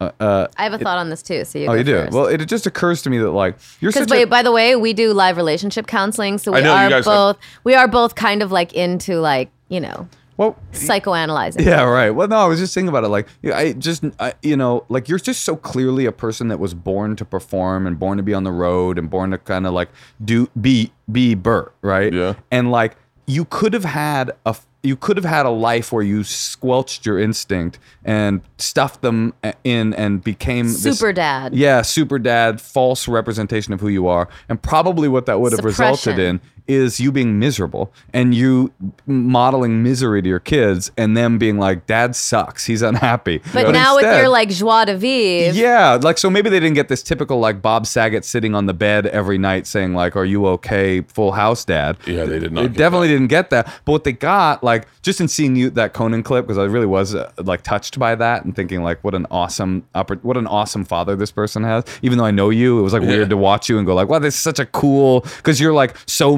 masculine, but that is such a like nearly feminist clip. Like, Yeah. you know the way you talk about periods and stuff it's like they got the dad they got everybody gets that right it's like Yeah. everybody gets what they get and like i, I kind of feel like you being super dad would have been a much worse you would have been a much worse dad Like if being was super selling dad. boats and and, and, and then Right. just coming home being like, all right, i love you guys And so you know, fucking much I think what's involved in that because I have other male comics who've like kind of leaned more towards being more conservative, and I think the woman makes them, you know, kind of drags them more to the. So the fact that your wife gave you all that freedom, and I think that the weeks that you did spend with your kid, you probably were more present. Yeah. And because you were like following your bliss, you're teaching them to follow their bliss. right So I- I that's think what i was thinking is like what's better a present miserable dad who never did anything he wanted to do, or a mercurial, difficult to pin down, happy dad that show that models to you like you can you can do what you want and have fun and have a great life.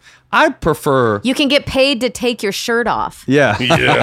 I remember the That's what you're modeling to your girls. I remember the first time my daughter, my oldest daughter, wanted to watch my my fir- my first my second special, The Machine, and she goes, "Hey, can I watch a little bit of that?" And I was like, "Yeah, I'll play it." How old is she?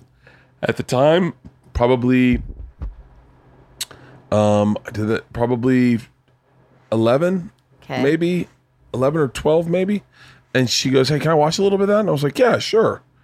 And I we were sitting in my bed and I played it, and I get up and I take my shirt off. She goes, "Whoa, whoa, you took your shirt off?" And I said, "Yeah, I perform shirtless." She goes, "You do the whole show with your shirt off?" And I went, "You didn't know that?" She goes, "How would I know that? I've never seen you do stand up." And I went, "Hold on, you had no idea that I perform shirtless?" And she was like, "No, you did." People watch that, and I was like, "Yeah." And then I played a little bit, and immediately she hits pause. She goes, "You're never showing this to Isla." And I was like, "Oh no, Isla will never see this." Because I tried just trashed Isla the whole. fucking Oh, really? Oh, that's very funny. Yeah, What do you you trash your daughter? yeah, but like in a fun way. But like, yeah, I call them idiots and dickheads and like. But like, I think when your kids get older, But Isla can now see it. oh yeah, oh, uh, it's become problematic. Does she hate it? No, shouldn't hate it, but I have to I have to run things past her now. Oh, really? 'Cause, like yeah, because things will come up that are fucking like period party. Was Like, that Isla or That's Isla. Isla's the really. Int- I mean, like they're both great kids. But Isla's really bizarre, like Uh-huh. just a really bizarre person, and so and her brain works in a way that like no one's brain works like that, and so. I mean, I'm sure other people do, but like I, I've never witnessed it, and so she, it was it was very easy to um, get material out of her. It was Right. Like, I mean, one of the jokes I told on that special, I think on that special, or on the most recent one, on the most recent one, was just a true story of her coming into my bedroom in the middle of the night, waking me up and going, "Hey, Dad, do you believe in time travel?" In the middle of the night, and you're just like, That's very what funny. the fuck?" And then, like, and it it was just like she keeps her deodorant in the refrigerator, like just like, Why? an eccentric human. Why does she keep her? I mean, she must have a reason. Uh, she would put deodorant and rub it on her lip like this because So she didn't sweat? Nope, because she couldn't trust that everyone else was going to wear deodorant. So that way, that way she could. I think I like that? her. She Yeah. seems cool. She is really an interesting child. Um, How do you foster that? Do you get her involved in like? Nothing. Wait, so has she seen the Conan clip? she saw the period. So she get you know she gets her period. Obviously, she was did not want to get her period, and then throws a period party. I put it on Instagram. too. I Instagram the whole thing, and then that night I get in bed and she comes in my room. She's like, "Hey, can you, can you take that off Instagram?" Because and she was cool with it at the time. I go, "Yeah, why?" And she goes, "Well, I just." I, I think we think it's funny, but I don't know what kids at school, if they see it, what they'll think. I don't, I don't want to get. That would be fun so Of. funny if you said no. I was like, honey, I, Daddy's it's- got a brand. it's kind of trending right now. So and so then I and then I did a bit that next weekend about the period party and it did really well. So I come back, I go, hey, I got it. I did. I told a joke about your period and about the period party, and she was like, okay. And I was like, and I, I I'm doing Conan in a couple weeks. And I'd like to do it on Conan. She had no frame of reference for what Conan was, by the way. It's like me going, it's like telling, you know, uh, like a child, I'm doing it on Conan. It's like, okay, cool. So then I do it, and they watch it that night, and starts, and Isla hits pause with LeeAnn and George and goes, "He's making fun of us." And oh, mom, man. my wife goes, "Yeah, baby." And she goes, "Why?" I, she goes, "Well, you know, not a lot of people have period parties." And she goes, "I thought everyone had period parties." My wife's like, "No, baby, that's the way your brain works. Is that you wanted to have a period party, but like, what's wh- why it's funny is that that not a lot of people have ever thought that way." But I thought that kids have period parties Kids do now. have period like I heard that my friend, uh, her kid goes to school and the girl got like a nine hundred dollar purse for her period. Oh, I didn't. I didn't. Isla didn't get any presents. She just got a red velvet cake. But um, but Red so velvet cake. yeah, with her name, she named her period Jason because she got it on Friday the Thirteenth. And so, she, but that's the way her brain works. And so, Right. and she, my wife's like, no, but by Daddy making fun of you, he's celebrating you. It's like a, it's like, it's like his way of like saying how cool this is. He can't just go out and just you know say it the way you think he should say it. And then the next day, I get the clip went viral, and and all these little girls started emailing Isla. Really? Yeah, and being like, "Hey, thanks for letting your dad talk about your period on TV. I got mine, and I was super freaked out. And my dad threw me a period party, and we welcomed Daryl to the family. That's awesome. And so So it was all positive. it was all positive. But at first, she saw that, and she was like, she didn't understand the the language of comedy she didn't to, to understand know comedy. this wasn't mean It's or so whatever. scary because like you want to protect your kids too. So I, I think I would have I would really struggle with that "It's tough now." because that's what's happening to you. You want to talk about your kids, just like I want to post pictures of my kids, but then I, my kid. But then I'm like, wait, I want her to have privacy.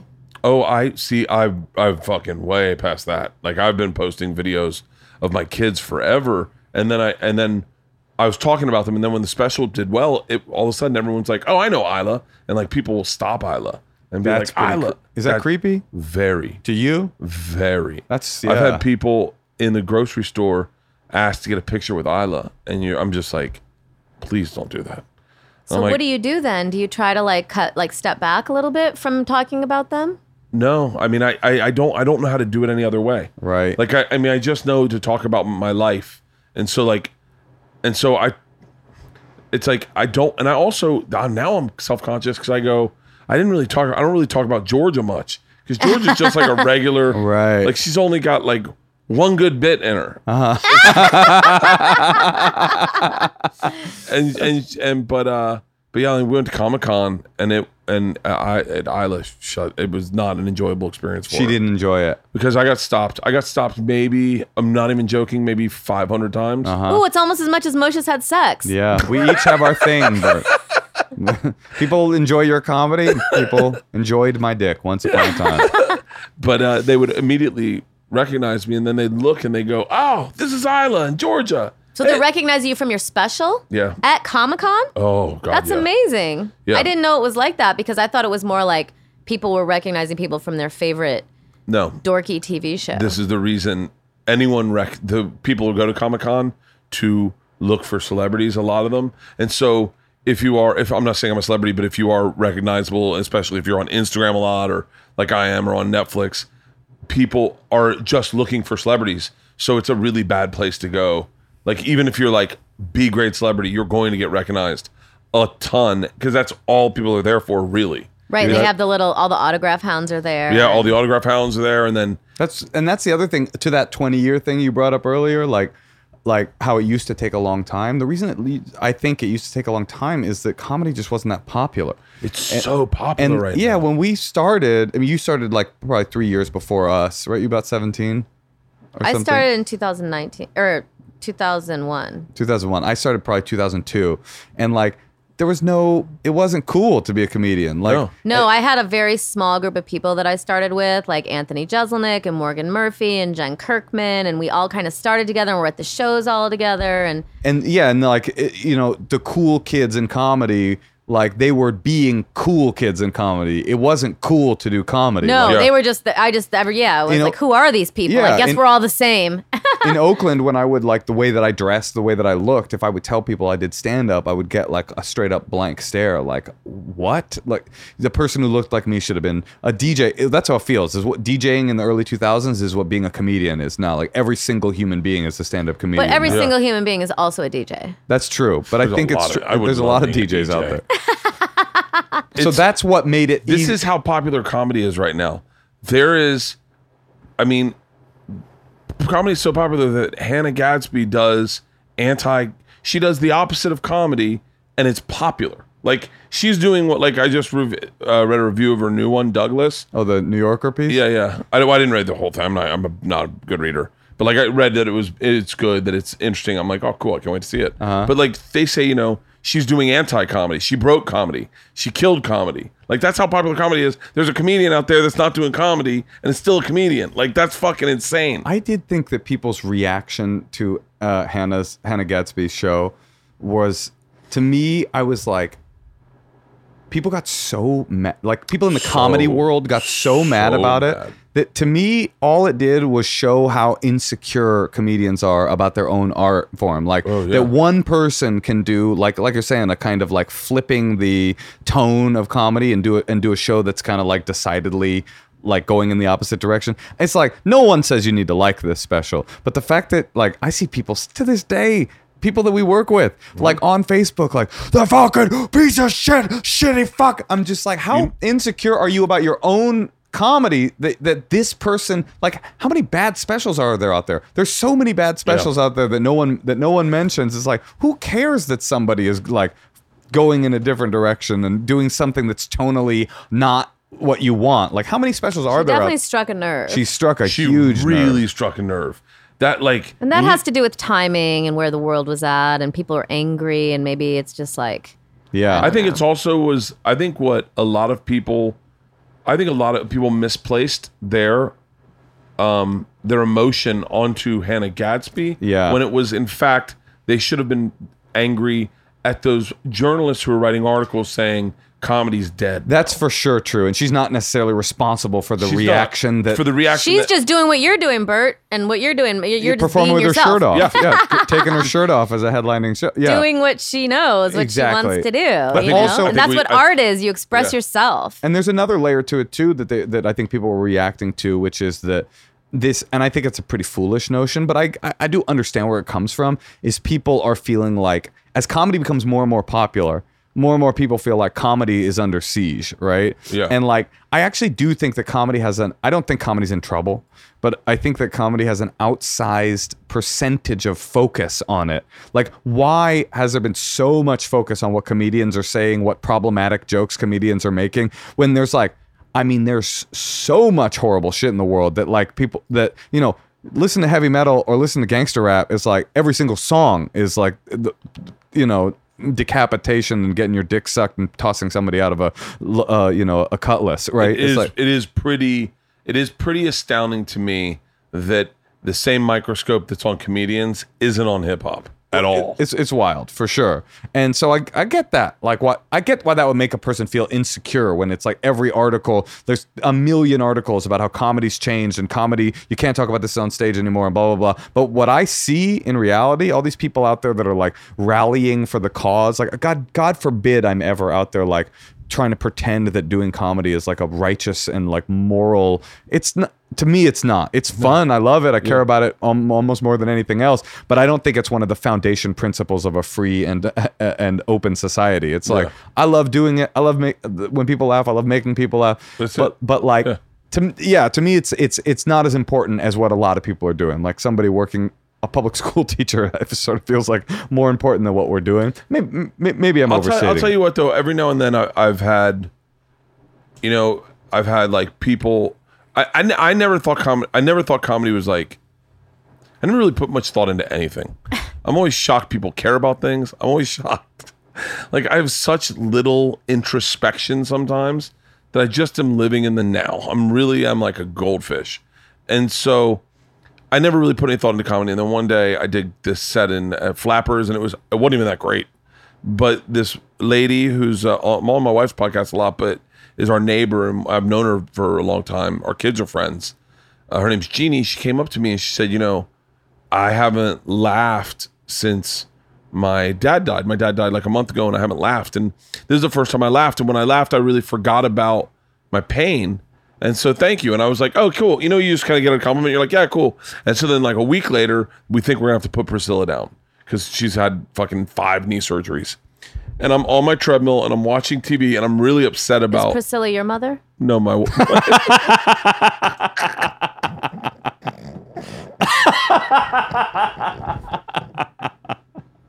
I love that you like uh. first name everybody. No, it's our dog. And so so our bull mastiff. And so the doctor calls and and says, you know, hey, we just got a surgery.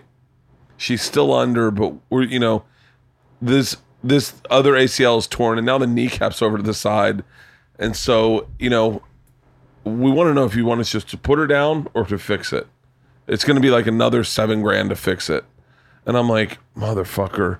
And so I'm back here and I have this information. I haven't shared it with Leanna, the girls. And I'm sad thinking, I don't want to put this dog down, but this is going to be a lot of money because now I'm sure the other leg's going to have the same problem. And I'm, we're talking now, we're probably, it, ended up being a, lot of fucking money that we spent on this dog. And I'm really sad. And I'm on the treadmill. and I'm wa- Greg Giraldo's on the thing, and Giraldo just makes a joke, and I I don't remember the joke, but I laughed and I forgot about Priscilla Right. for a second, and I went, "Fuck, is that what we do?" Like, oh my god, I just forgot about that. Shut up! And then I just went in and I told the girls what happened, and then we decided not to kill her. But, but I, but I, I do think that it's important. But I, you're right. No, I- you're right. You're right. It's like, like I think of all the people we just did this ride. That ride was for the families of fallen first responders. Right. That guys, those guys' in jobs so much more important. Right. I think that's what I was trying to get at is like I have very little tolerance for comedians who think that we're heroes because we do comedy.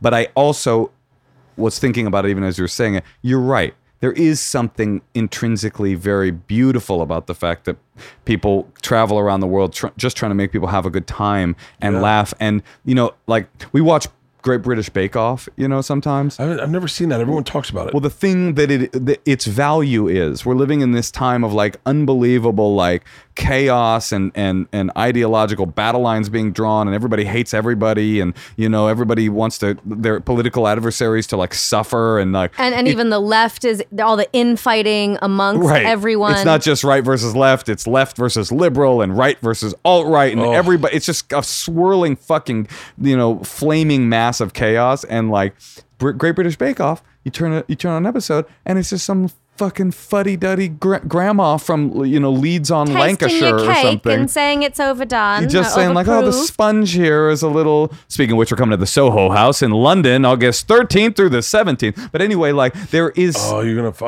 Are, you- are you doing a lot of dates over in? Yeah, We're we're doing doing like five- six nights. I yeah, think? six nights at In the London? Soho House Are you together. serious? Yeah. How great's that gonna be? Oh, we're really excited. That's excited. a great fuck. I've never played there, but I've never even been there. But all I know You is never done everyone- England at all? No, I did England. You just did it, Yeah, right? I just did. Yeah, I yeah. just did five. But I did five different cities. But Oh, I've, awesome. I've always heard the Soho House. This, the Soho's. Yeah, we're just- excited. It's intimate too, and we do like a we do a really fun show where we like Tosh does stand. You know, you saw the Yeah, special, yeah. I do a half yeah. hour. He does a half hour, and then we do our live relationship. Yeah, we like bring counseling. couples up and roast Great. them That is live. gonna be so fucking awesome. And as you can see, we're really good at offering advice and insight. But like, Yeah. yeah, there's something about like, and I think probably that's what comedy does. Even if you're seeing a really political comedian, even if you're seeing like a a, a- a really edgy comedian who's maybe talking about the darkness and the human soul, right? Yeah. You're still just like having this sort of. So I take it back. It's not. It's it's got a great deal of value. I think stand-up's got a great deal of value. I just don't think it's heroic to be a stand-up comedian. It's I do. you do No, I know. No, I think it's good to follow what it is you're good at. right. Yeah, I think you know, I was always I was always shocked at the people who, the people who were most offended by Hannah Gadsby were the people who tell the most offensive jokes and always go, "Hey man, if you don't like it, change the channel." Completely. It was I was it really blew my mind. anything That- goes. Anything goes. No holds barred. Except uh, no Nanette. No, I don't like whole, that. I don't like that. that shit. bar has been I hold. thought that was so fucking comical. That's so true. because I was like, because I watched it, and there were times where I was like, I like, but I like, I'm, I'm, I am probably a problematic person because I like hearing, I love hearing opinions I don't agree with. Sure, me too. Like, Yeah. um, there's a woman I would love to have her on my podcast. She would never come on my podcast. By the way, I, I'm I'm uh, liberal, but I will always say, and that's the problem with the left Mm-hmm. because, and I said it to my sister. I got a fight with my sister this past weekend. But that's the problem with the left is that she just assumes I'm one thing, so she would never want to have a conversation with me. But there's this woman, Lindy West. I've, I've reached out to her a couple times, and she did this great fucking I know thing Lindy. on NPR where where she, uh, it was yeah I think it was on on This American Life. I know the but- one you're talking about. and it was so about being fat. yeah Yeah. and I'm fat and I'm fucking I was like I was like I would love to talk to her and and and explore that but here's the problem and, and I don't blame her sometimes if you're not whatever I, I, like I've had people on the podcast where they're uh, different minded maybe than Right. than my fans and they just they just get shit on. And you're Right. like and you're like I don't blame her for going like I don't want to be put through that. Like I don't need a fucking list of like all I I'll tell you what I posted something about Whitney's uh, special on my on my Instagram today just to hey Whitney's special streaming now and I didn't read the comments. I never read the comments but the first comment the one that shows up under the picture goes wow a lot of angry virgins on this chat thread and I went why why would you do that she's my friend she's I've had her on the podcast like Did you need to like trash her in the comment sections? You know, it's funny that you They'll mentioned trash no matter what, though. Or do you, I mean, the No. internet is a No, no, dark no, no, place, no. man. If I put a picture up of like, like, I've never been a brand loyal comic. But like, like there's certain brand. Like if I put a sober October post up, oh, they'll have a fucking blast with it. But like if I like, there's certain things that, like I put a picture of. I did a video of me and my daughter shooting guns. My daughter pointed the gun at me on accident, and and I was like, "Hey guys."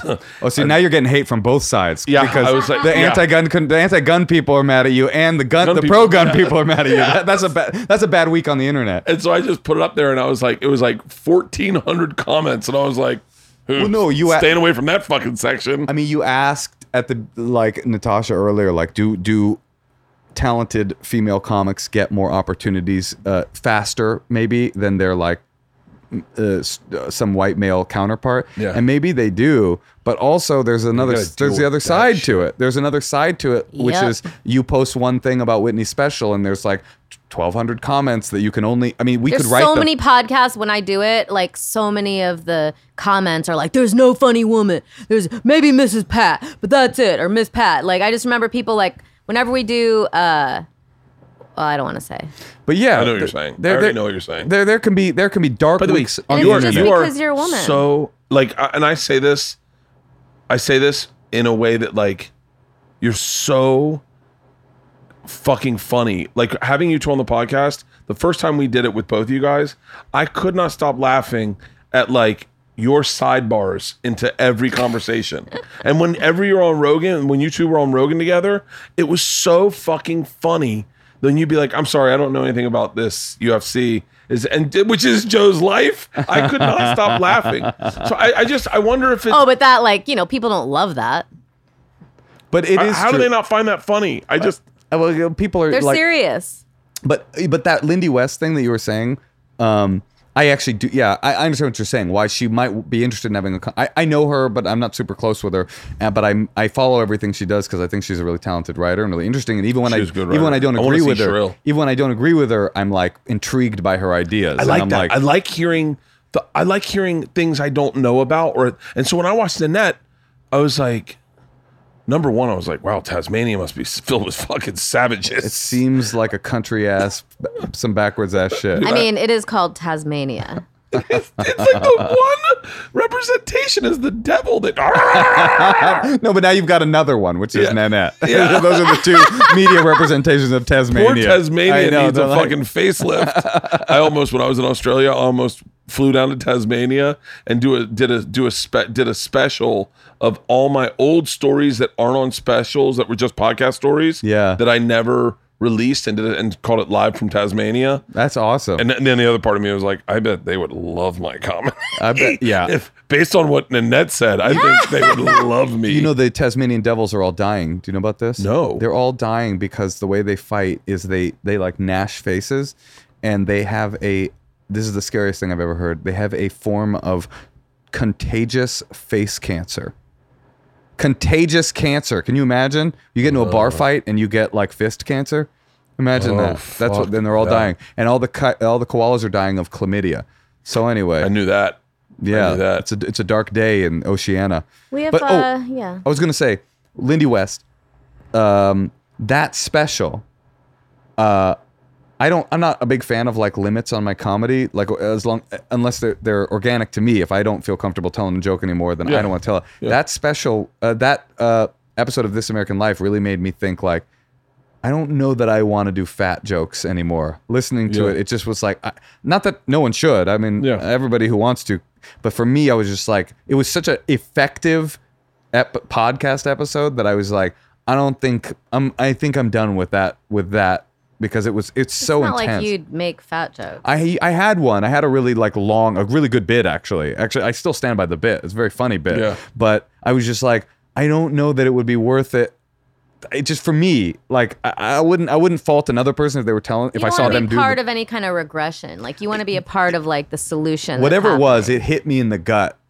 I shouldn't have said that, but it hit me uh, in the area where, at, at any rate, and I was just like, I think I might be done with that bit. I think No, I, there's that's I am like when when you hear a lot of the uh, internet saying, you know, nothing's off limit in comedy. I agree. Right. I don't. I I I reserve the right to talk about anything on stage, but there is a thing that I've realized that since I've gotten older is like I also don't want anyone leaving my show feeling like total shit. It's a balance, man. Like I, right? re- it's not me. That if, by the way, if and I'm not saying Jeselnik or Tosh or all, all the great Burr, all the great guys who are edgy as fuck.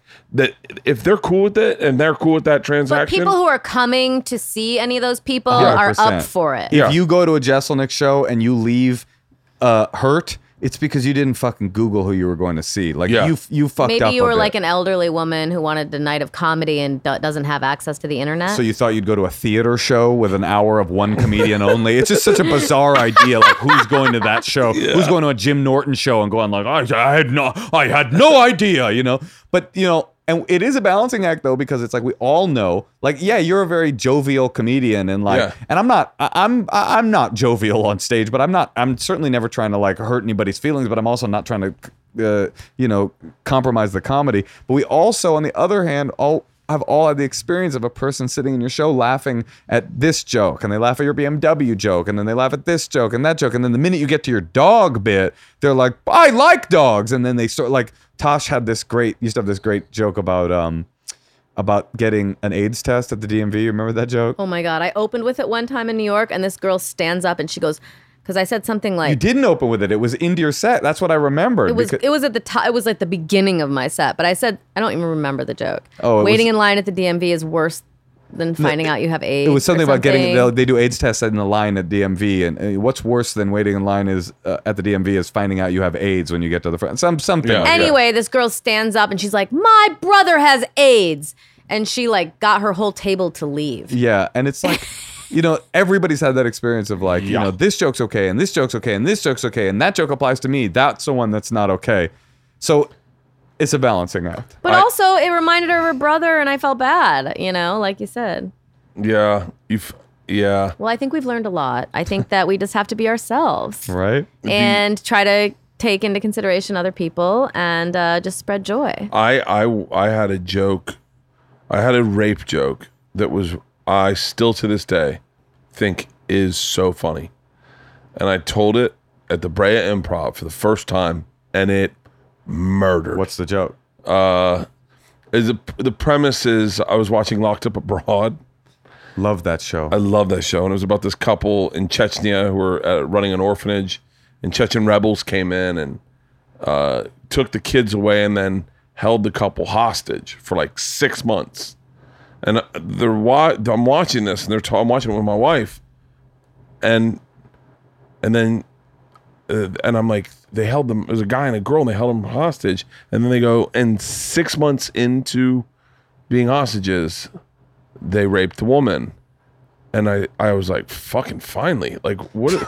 like, as her husband, you got to be like, you got to be like, what? It took you six months. I fucking married her. Like, and so like it, it's just I'm not doing it justice right now, but it's it, it murdered in the room. It was the whole premise was.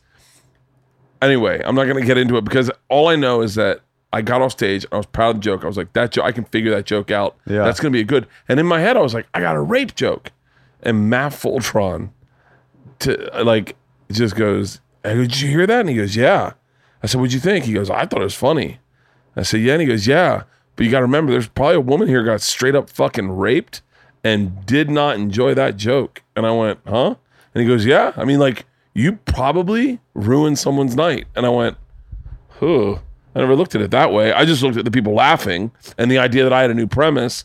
And then I went, Well, my goal is never to like I don't. I, and I, I mean, if you get offended by something ridiculous, Right. then I can't help you there. But like, my goal is never to be like, Making like, people have a worse time for coming to see it. yeah, and like, and I've done that a bunch.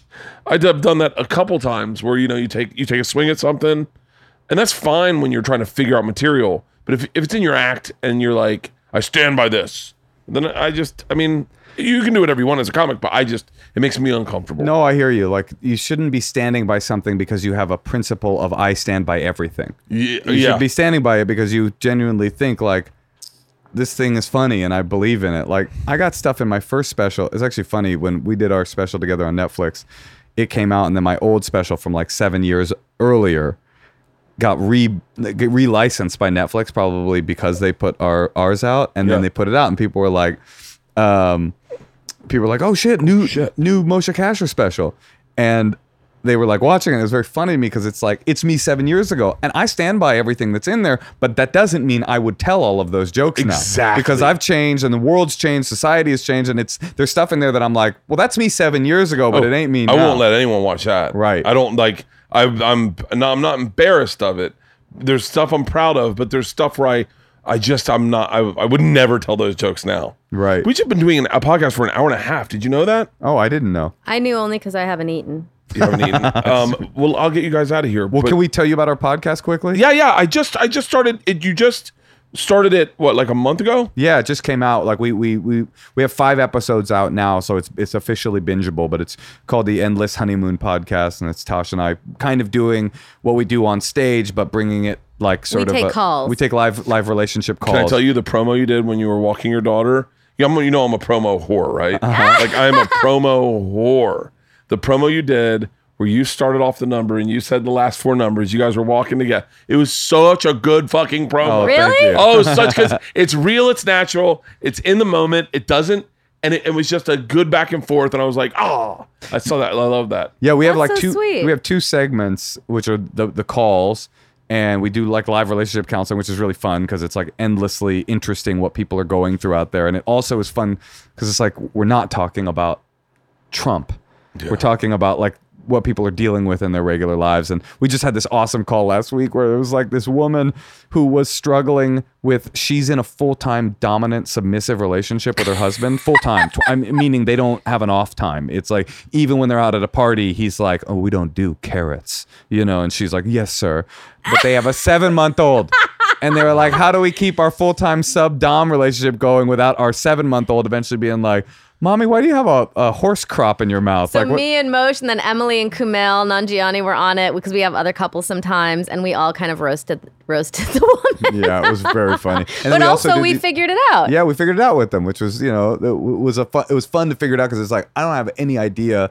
What, like was our, not. what was our thought? It was that they need to have some limits, right? Like Well, the- they're a- all about limits. So why not have a limit where the submissive thing turns off in the day? They need to have hours. that was the part I didn't relate to. Is like how horny are you that you need your sex life to be twenty four hours a day? Yeah, but yeah, that's that.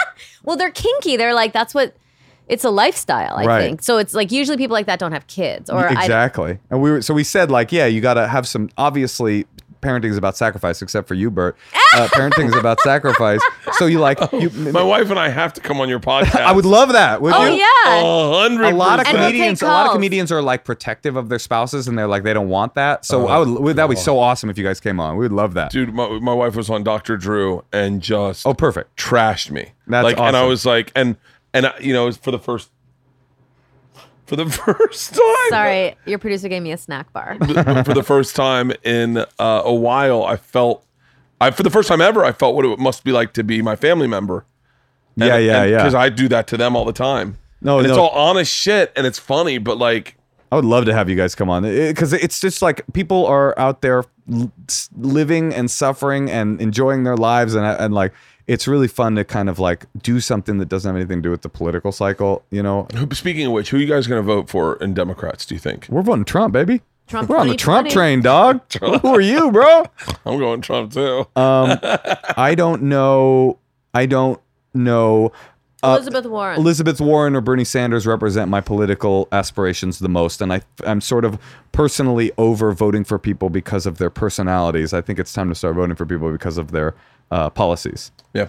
I read Yeah. this interesting article today too that said that we, the liberals need to stop defending themselves to Donald Trump too. Like he's he's stating all the terms that we're fi- fighting on, and he's trying to make all the liberals seem like they're part of this group. Whereas like just bring the conver- indulge him for a second, answer his question, but then bring the conversation back to like what really matters. I mean, yeah, not to get and that's to- what nobody's doing. totally like you can't. The Democratic Party has not figured out that being against Trump is not enough.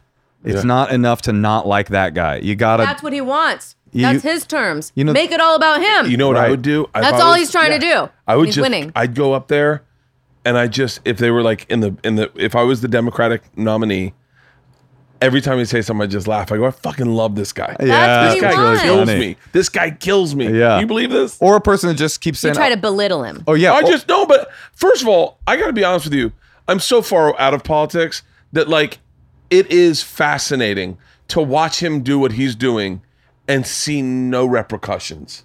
oh, it's I mean, wild." No, he's ripped- fucking insane. he's ripped the space-time continuum. Like people keep trying to people keep trying to play the game that we were playing, you know, 5 years ago, but the game isn't we're It's not there anymore. Is it if somebody needs to go there, I fucking love this guy or just keep saying, "Oh, shut up, Donald," and get back to your point. Yeah, like yeah. if just somebody or did talk that, to him the way he's talking to them. Yeah. everyone's trying to be like grown up talking to him. we're done with grown Dude, up. he's He's gonna- you know, you know, he's going to win. There is I called it last time. I said Donald Trump's going to win.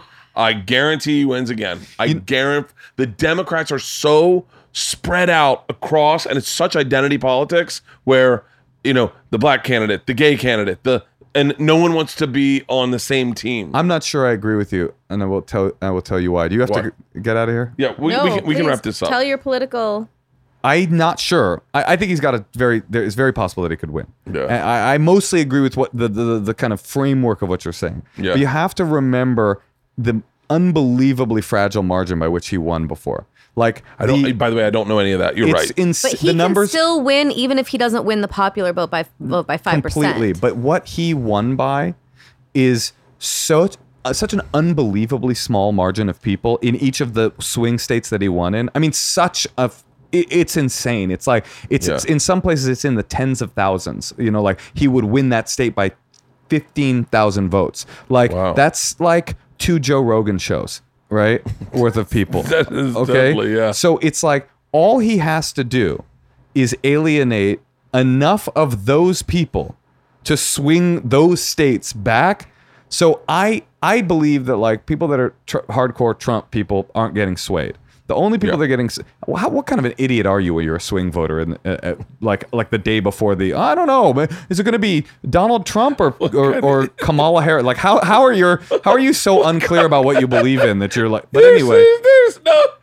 That's so true. It's crazy. Who the fuck's a swing voter it's anymore? insane and you Old know people, ma- maybe? You know how many people don't vote in the country? Like 70% of eligible voters. Like why they're not focusing on the people that don't vote instead of trying to like get these like fucking troglodytes that are like a week before the election like swigging Mountain Dew going, "Hmm, maybe Buttigieg, maybe Trump." Like I just Yeah. don't know who's my guy. Like okay.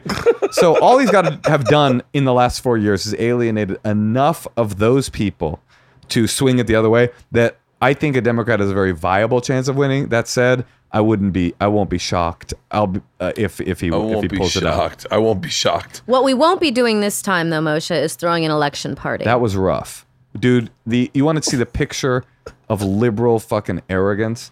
We had a we had a party. We had a pool party.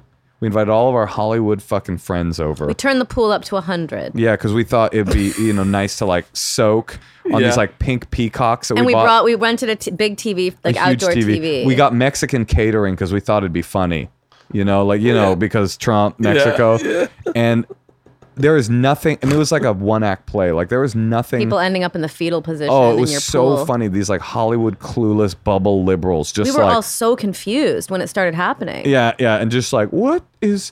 And then there's like one guy in the corner that kept being like, "There's still a statistical. We're still, we're still." And then but finally that guy was like, went home. we're like, no. Yeah, he explained like my you know my smartest political friend like explained he couldn't he couldn't win it or she couldn't win at this point and Oh We man, were. I did. I was at the. we got I into a huge fight that night too. get I, into a I big was fight. crying. It was Why? I it was just like upset. I don't Oh. know. Was- I had just. you might not be as liberal as us. No, well, I'm, I'm not. I don't think I, I'm, I don't know what I am to be dead honest with you. All I know is that I've always voted Democrat. That's all I know is I've never voted Republican. Uh-huh. But um, and so, but I, but I um, I was I had been in Ohio and I had a joke about Trump at the time, and I had said it, and it did not get a laugh, and I had done it all weekend and it hadn't gotten a laugh, and one of the guys is like, "You're in Trump country," and I was like, "I'm in Ohio. Like, I think this is the most important state." right? And I came home and I was like, Trump's gonna fucking win. And I went to the the store that night. We did a podcast, and I had said to Burr, Stanhope, and Rogan backstage, I was like, guys, I really think Trump's gonna win. They're like, there's no fucking way. Uh-huh. And when it started, I was like, I fucking knew this. I I saw this by performing in the middle of the country enough. I was like, people are tired of liberals are or people are tired of uh of liberal agendas and they just wanted something changed. And he was just Well, a I- fucking I, I think it's more than that. I think you're right. I, I don't think you're wrong that it that people were tired of certain aspects of liberalism in the left. But I also think people. Do you know anybody that trusts politicians?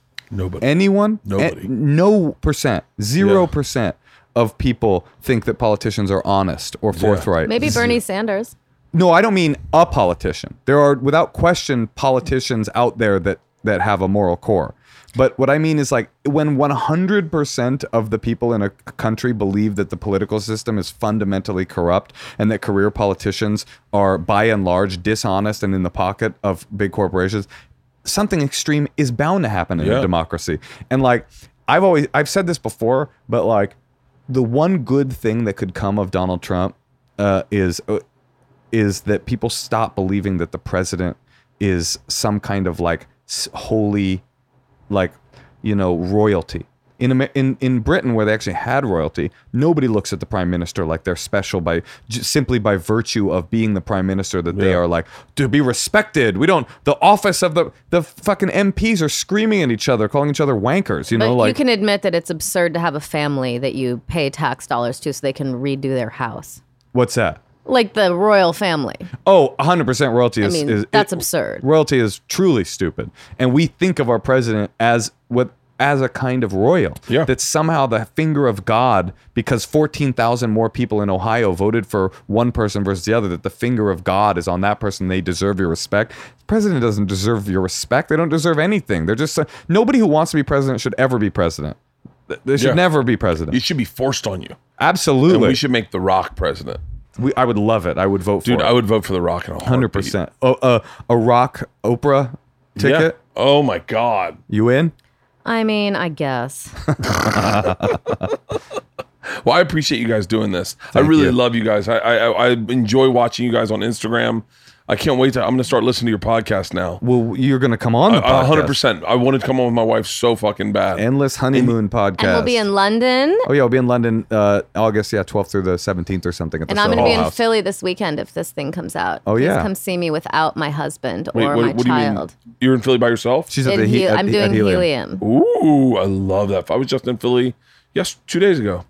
Uh, it's a great club. I love Helium. I love Helium. That's one of the best. It's one of the best comedy venues in the country. I believe. It's so good. Low ceilings. I like it spread out awkward. Oh, good. Now I'm I- excited. I, I, lo- oh, have you ever been there? I have, but I just remember it being great, but I don't remember why. Oh, And you're telling me why. oh, it's one of so- my. It's one of my favorite. One of my favorite clubs ever. It's where I started doing calling sick to work shows. Or DC is where I started. DC is one of the best clubs in the world too. I love that place. I just did an album that I'll, maybe I'll come back on and promote it when, when it's going to come out. Dude, whenever. Hey, But, I'm uh, being dead serious. You guys. I are, did a crowd work album at the DC Improv, an all crowd work album, and I'm very proud of it. But it's not it's not out just yet. It's coming. Dude, whenever you guys ever want to be on the podcast, Hell yeah. Please, please, please, just call, and I'd love to have you. I could, I could literally talk to you guys for hours. we would love to come back, and we would love to have you come on ours. You said it, Done deal. So it's now Done deal. booking. I'm, I'm home all of August. You're gonna love London. God, man, I fucking had so much fun in the UK. Oh, good. Hell You're yeah. gonna have so much fun. And we're gonna go to And if you're for the listening to this, and I know, I know, I have a bunch of UK uh, listeners.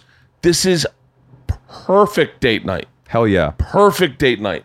Get a chick. Get your wife. Get a Get bird. your girlfriend. Yeah, get you a bird. and go down to this show. This is perfect date night. You guys are like the ultimate date night comedy show. That's how we brand ourselves, the ultimate date night comedy show. Come on out. God. Uh, thank you for Bert, having thanks me. for having us, Thank you, dude. guys. Always, you always guys. a pleasure to be here. Always we a love you too.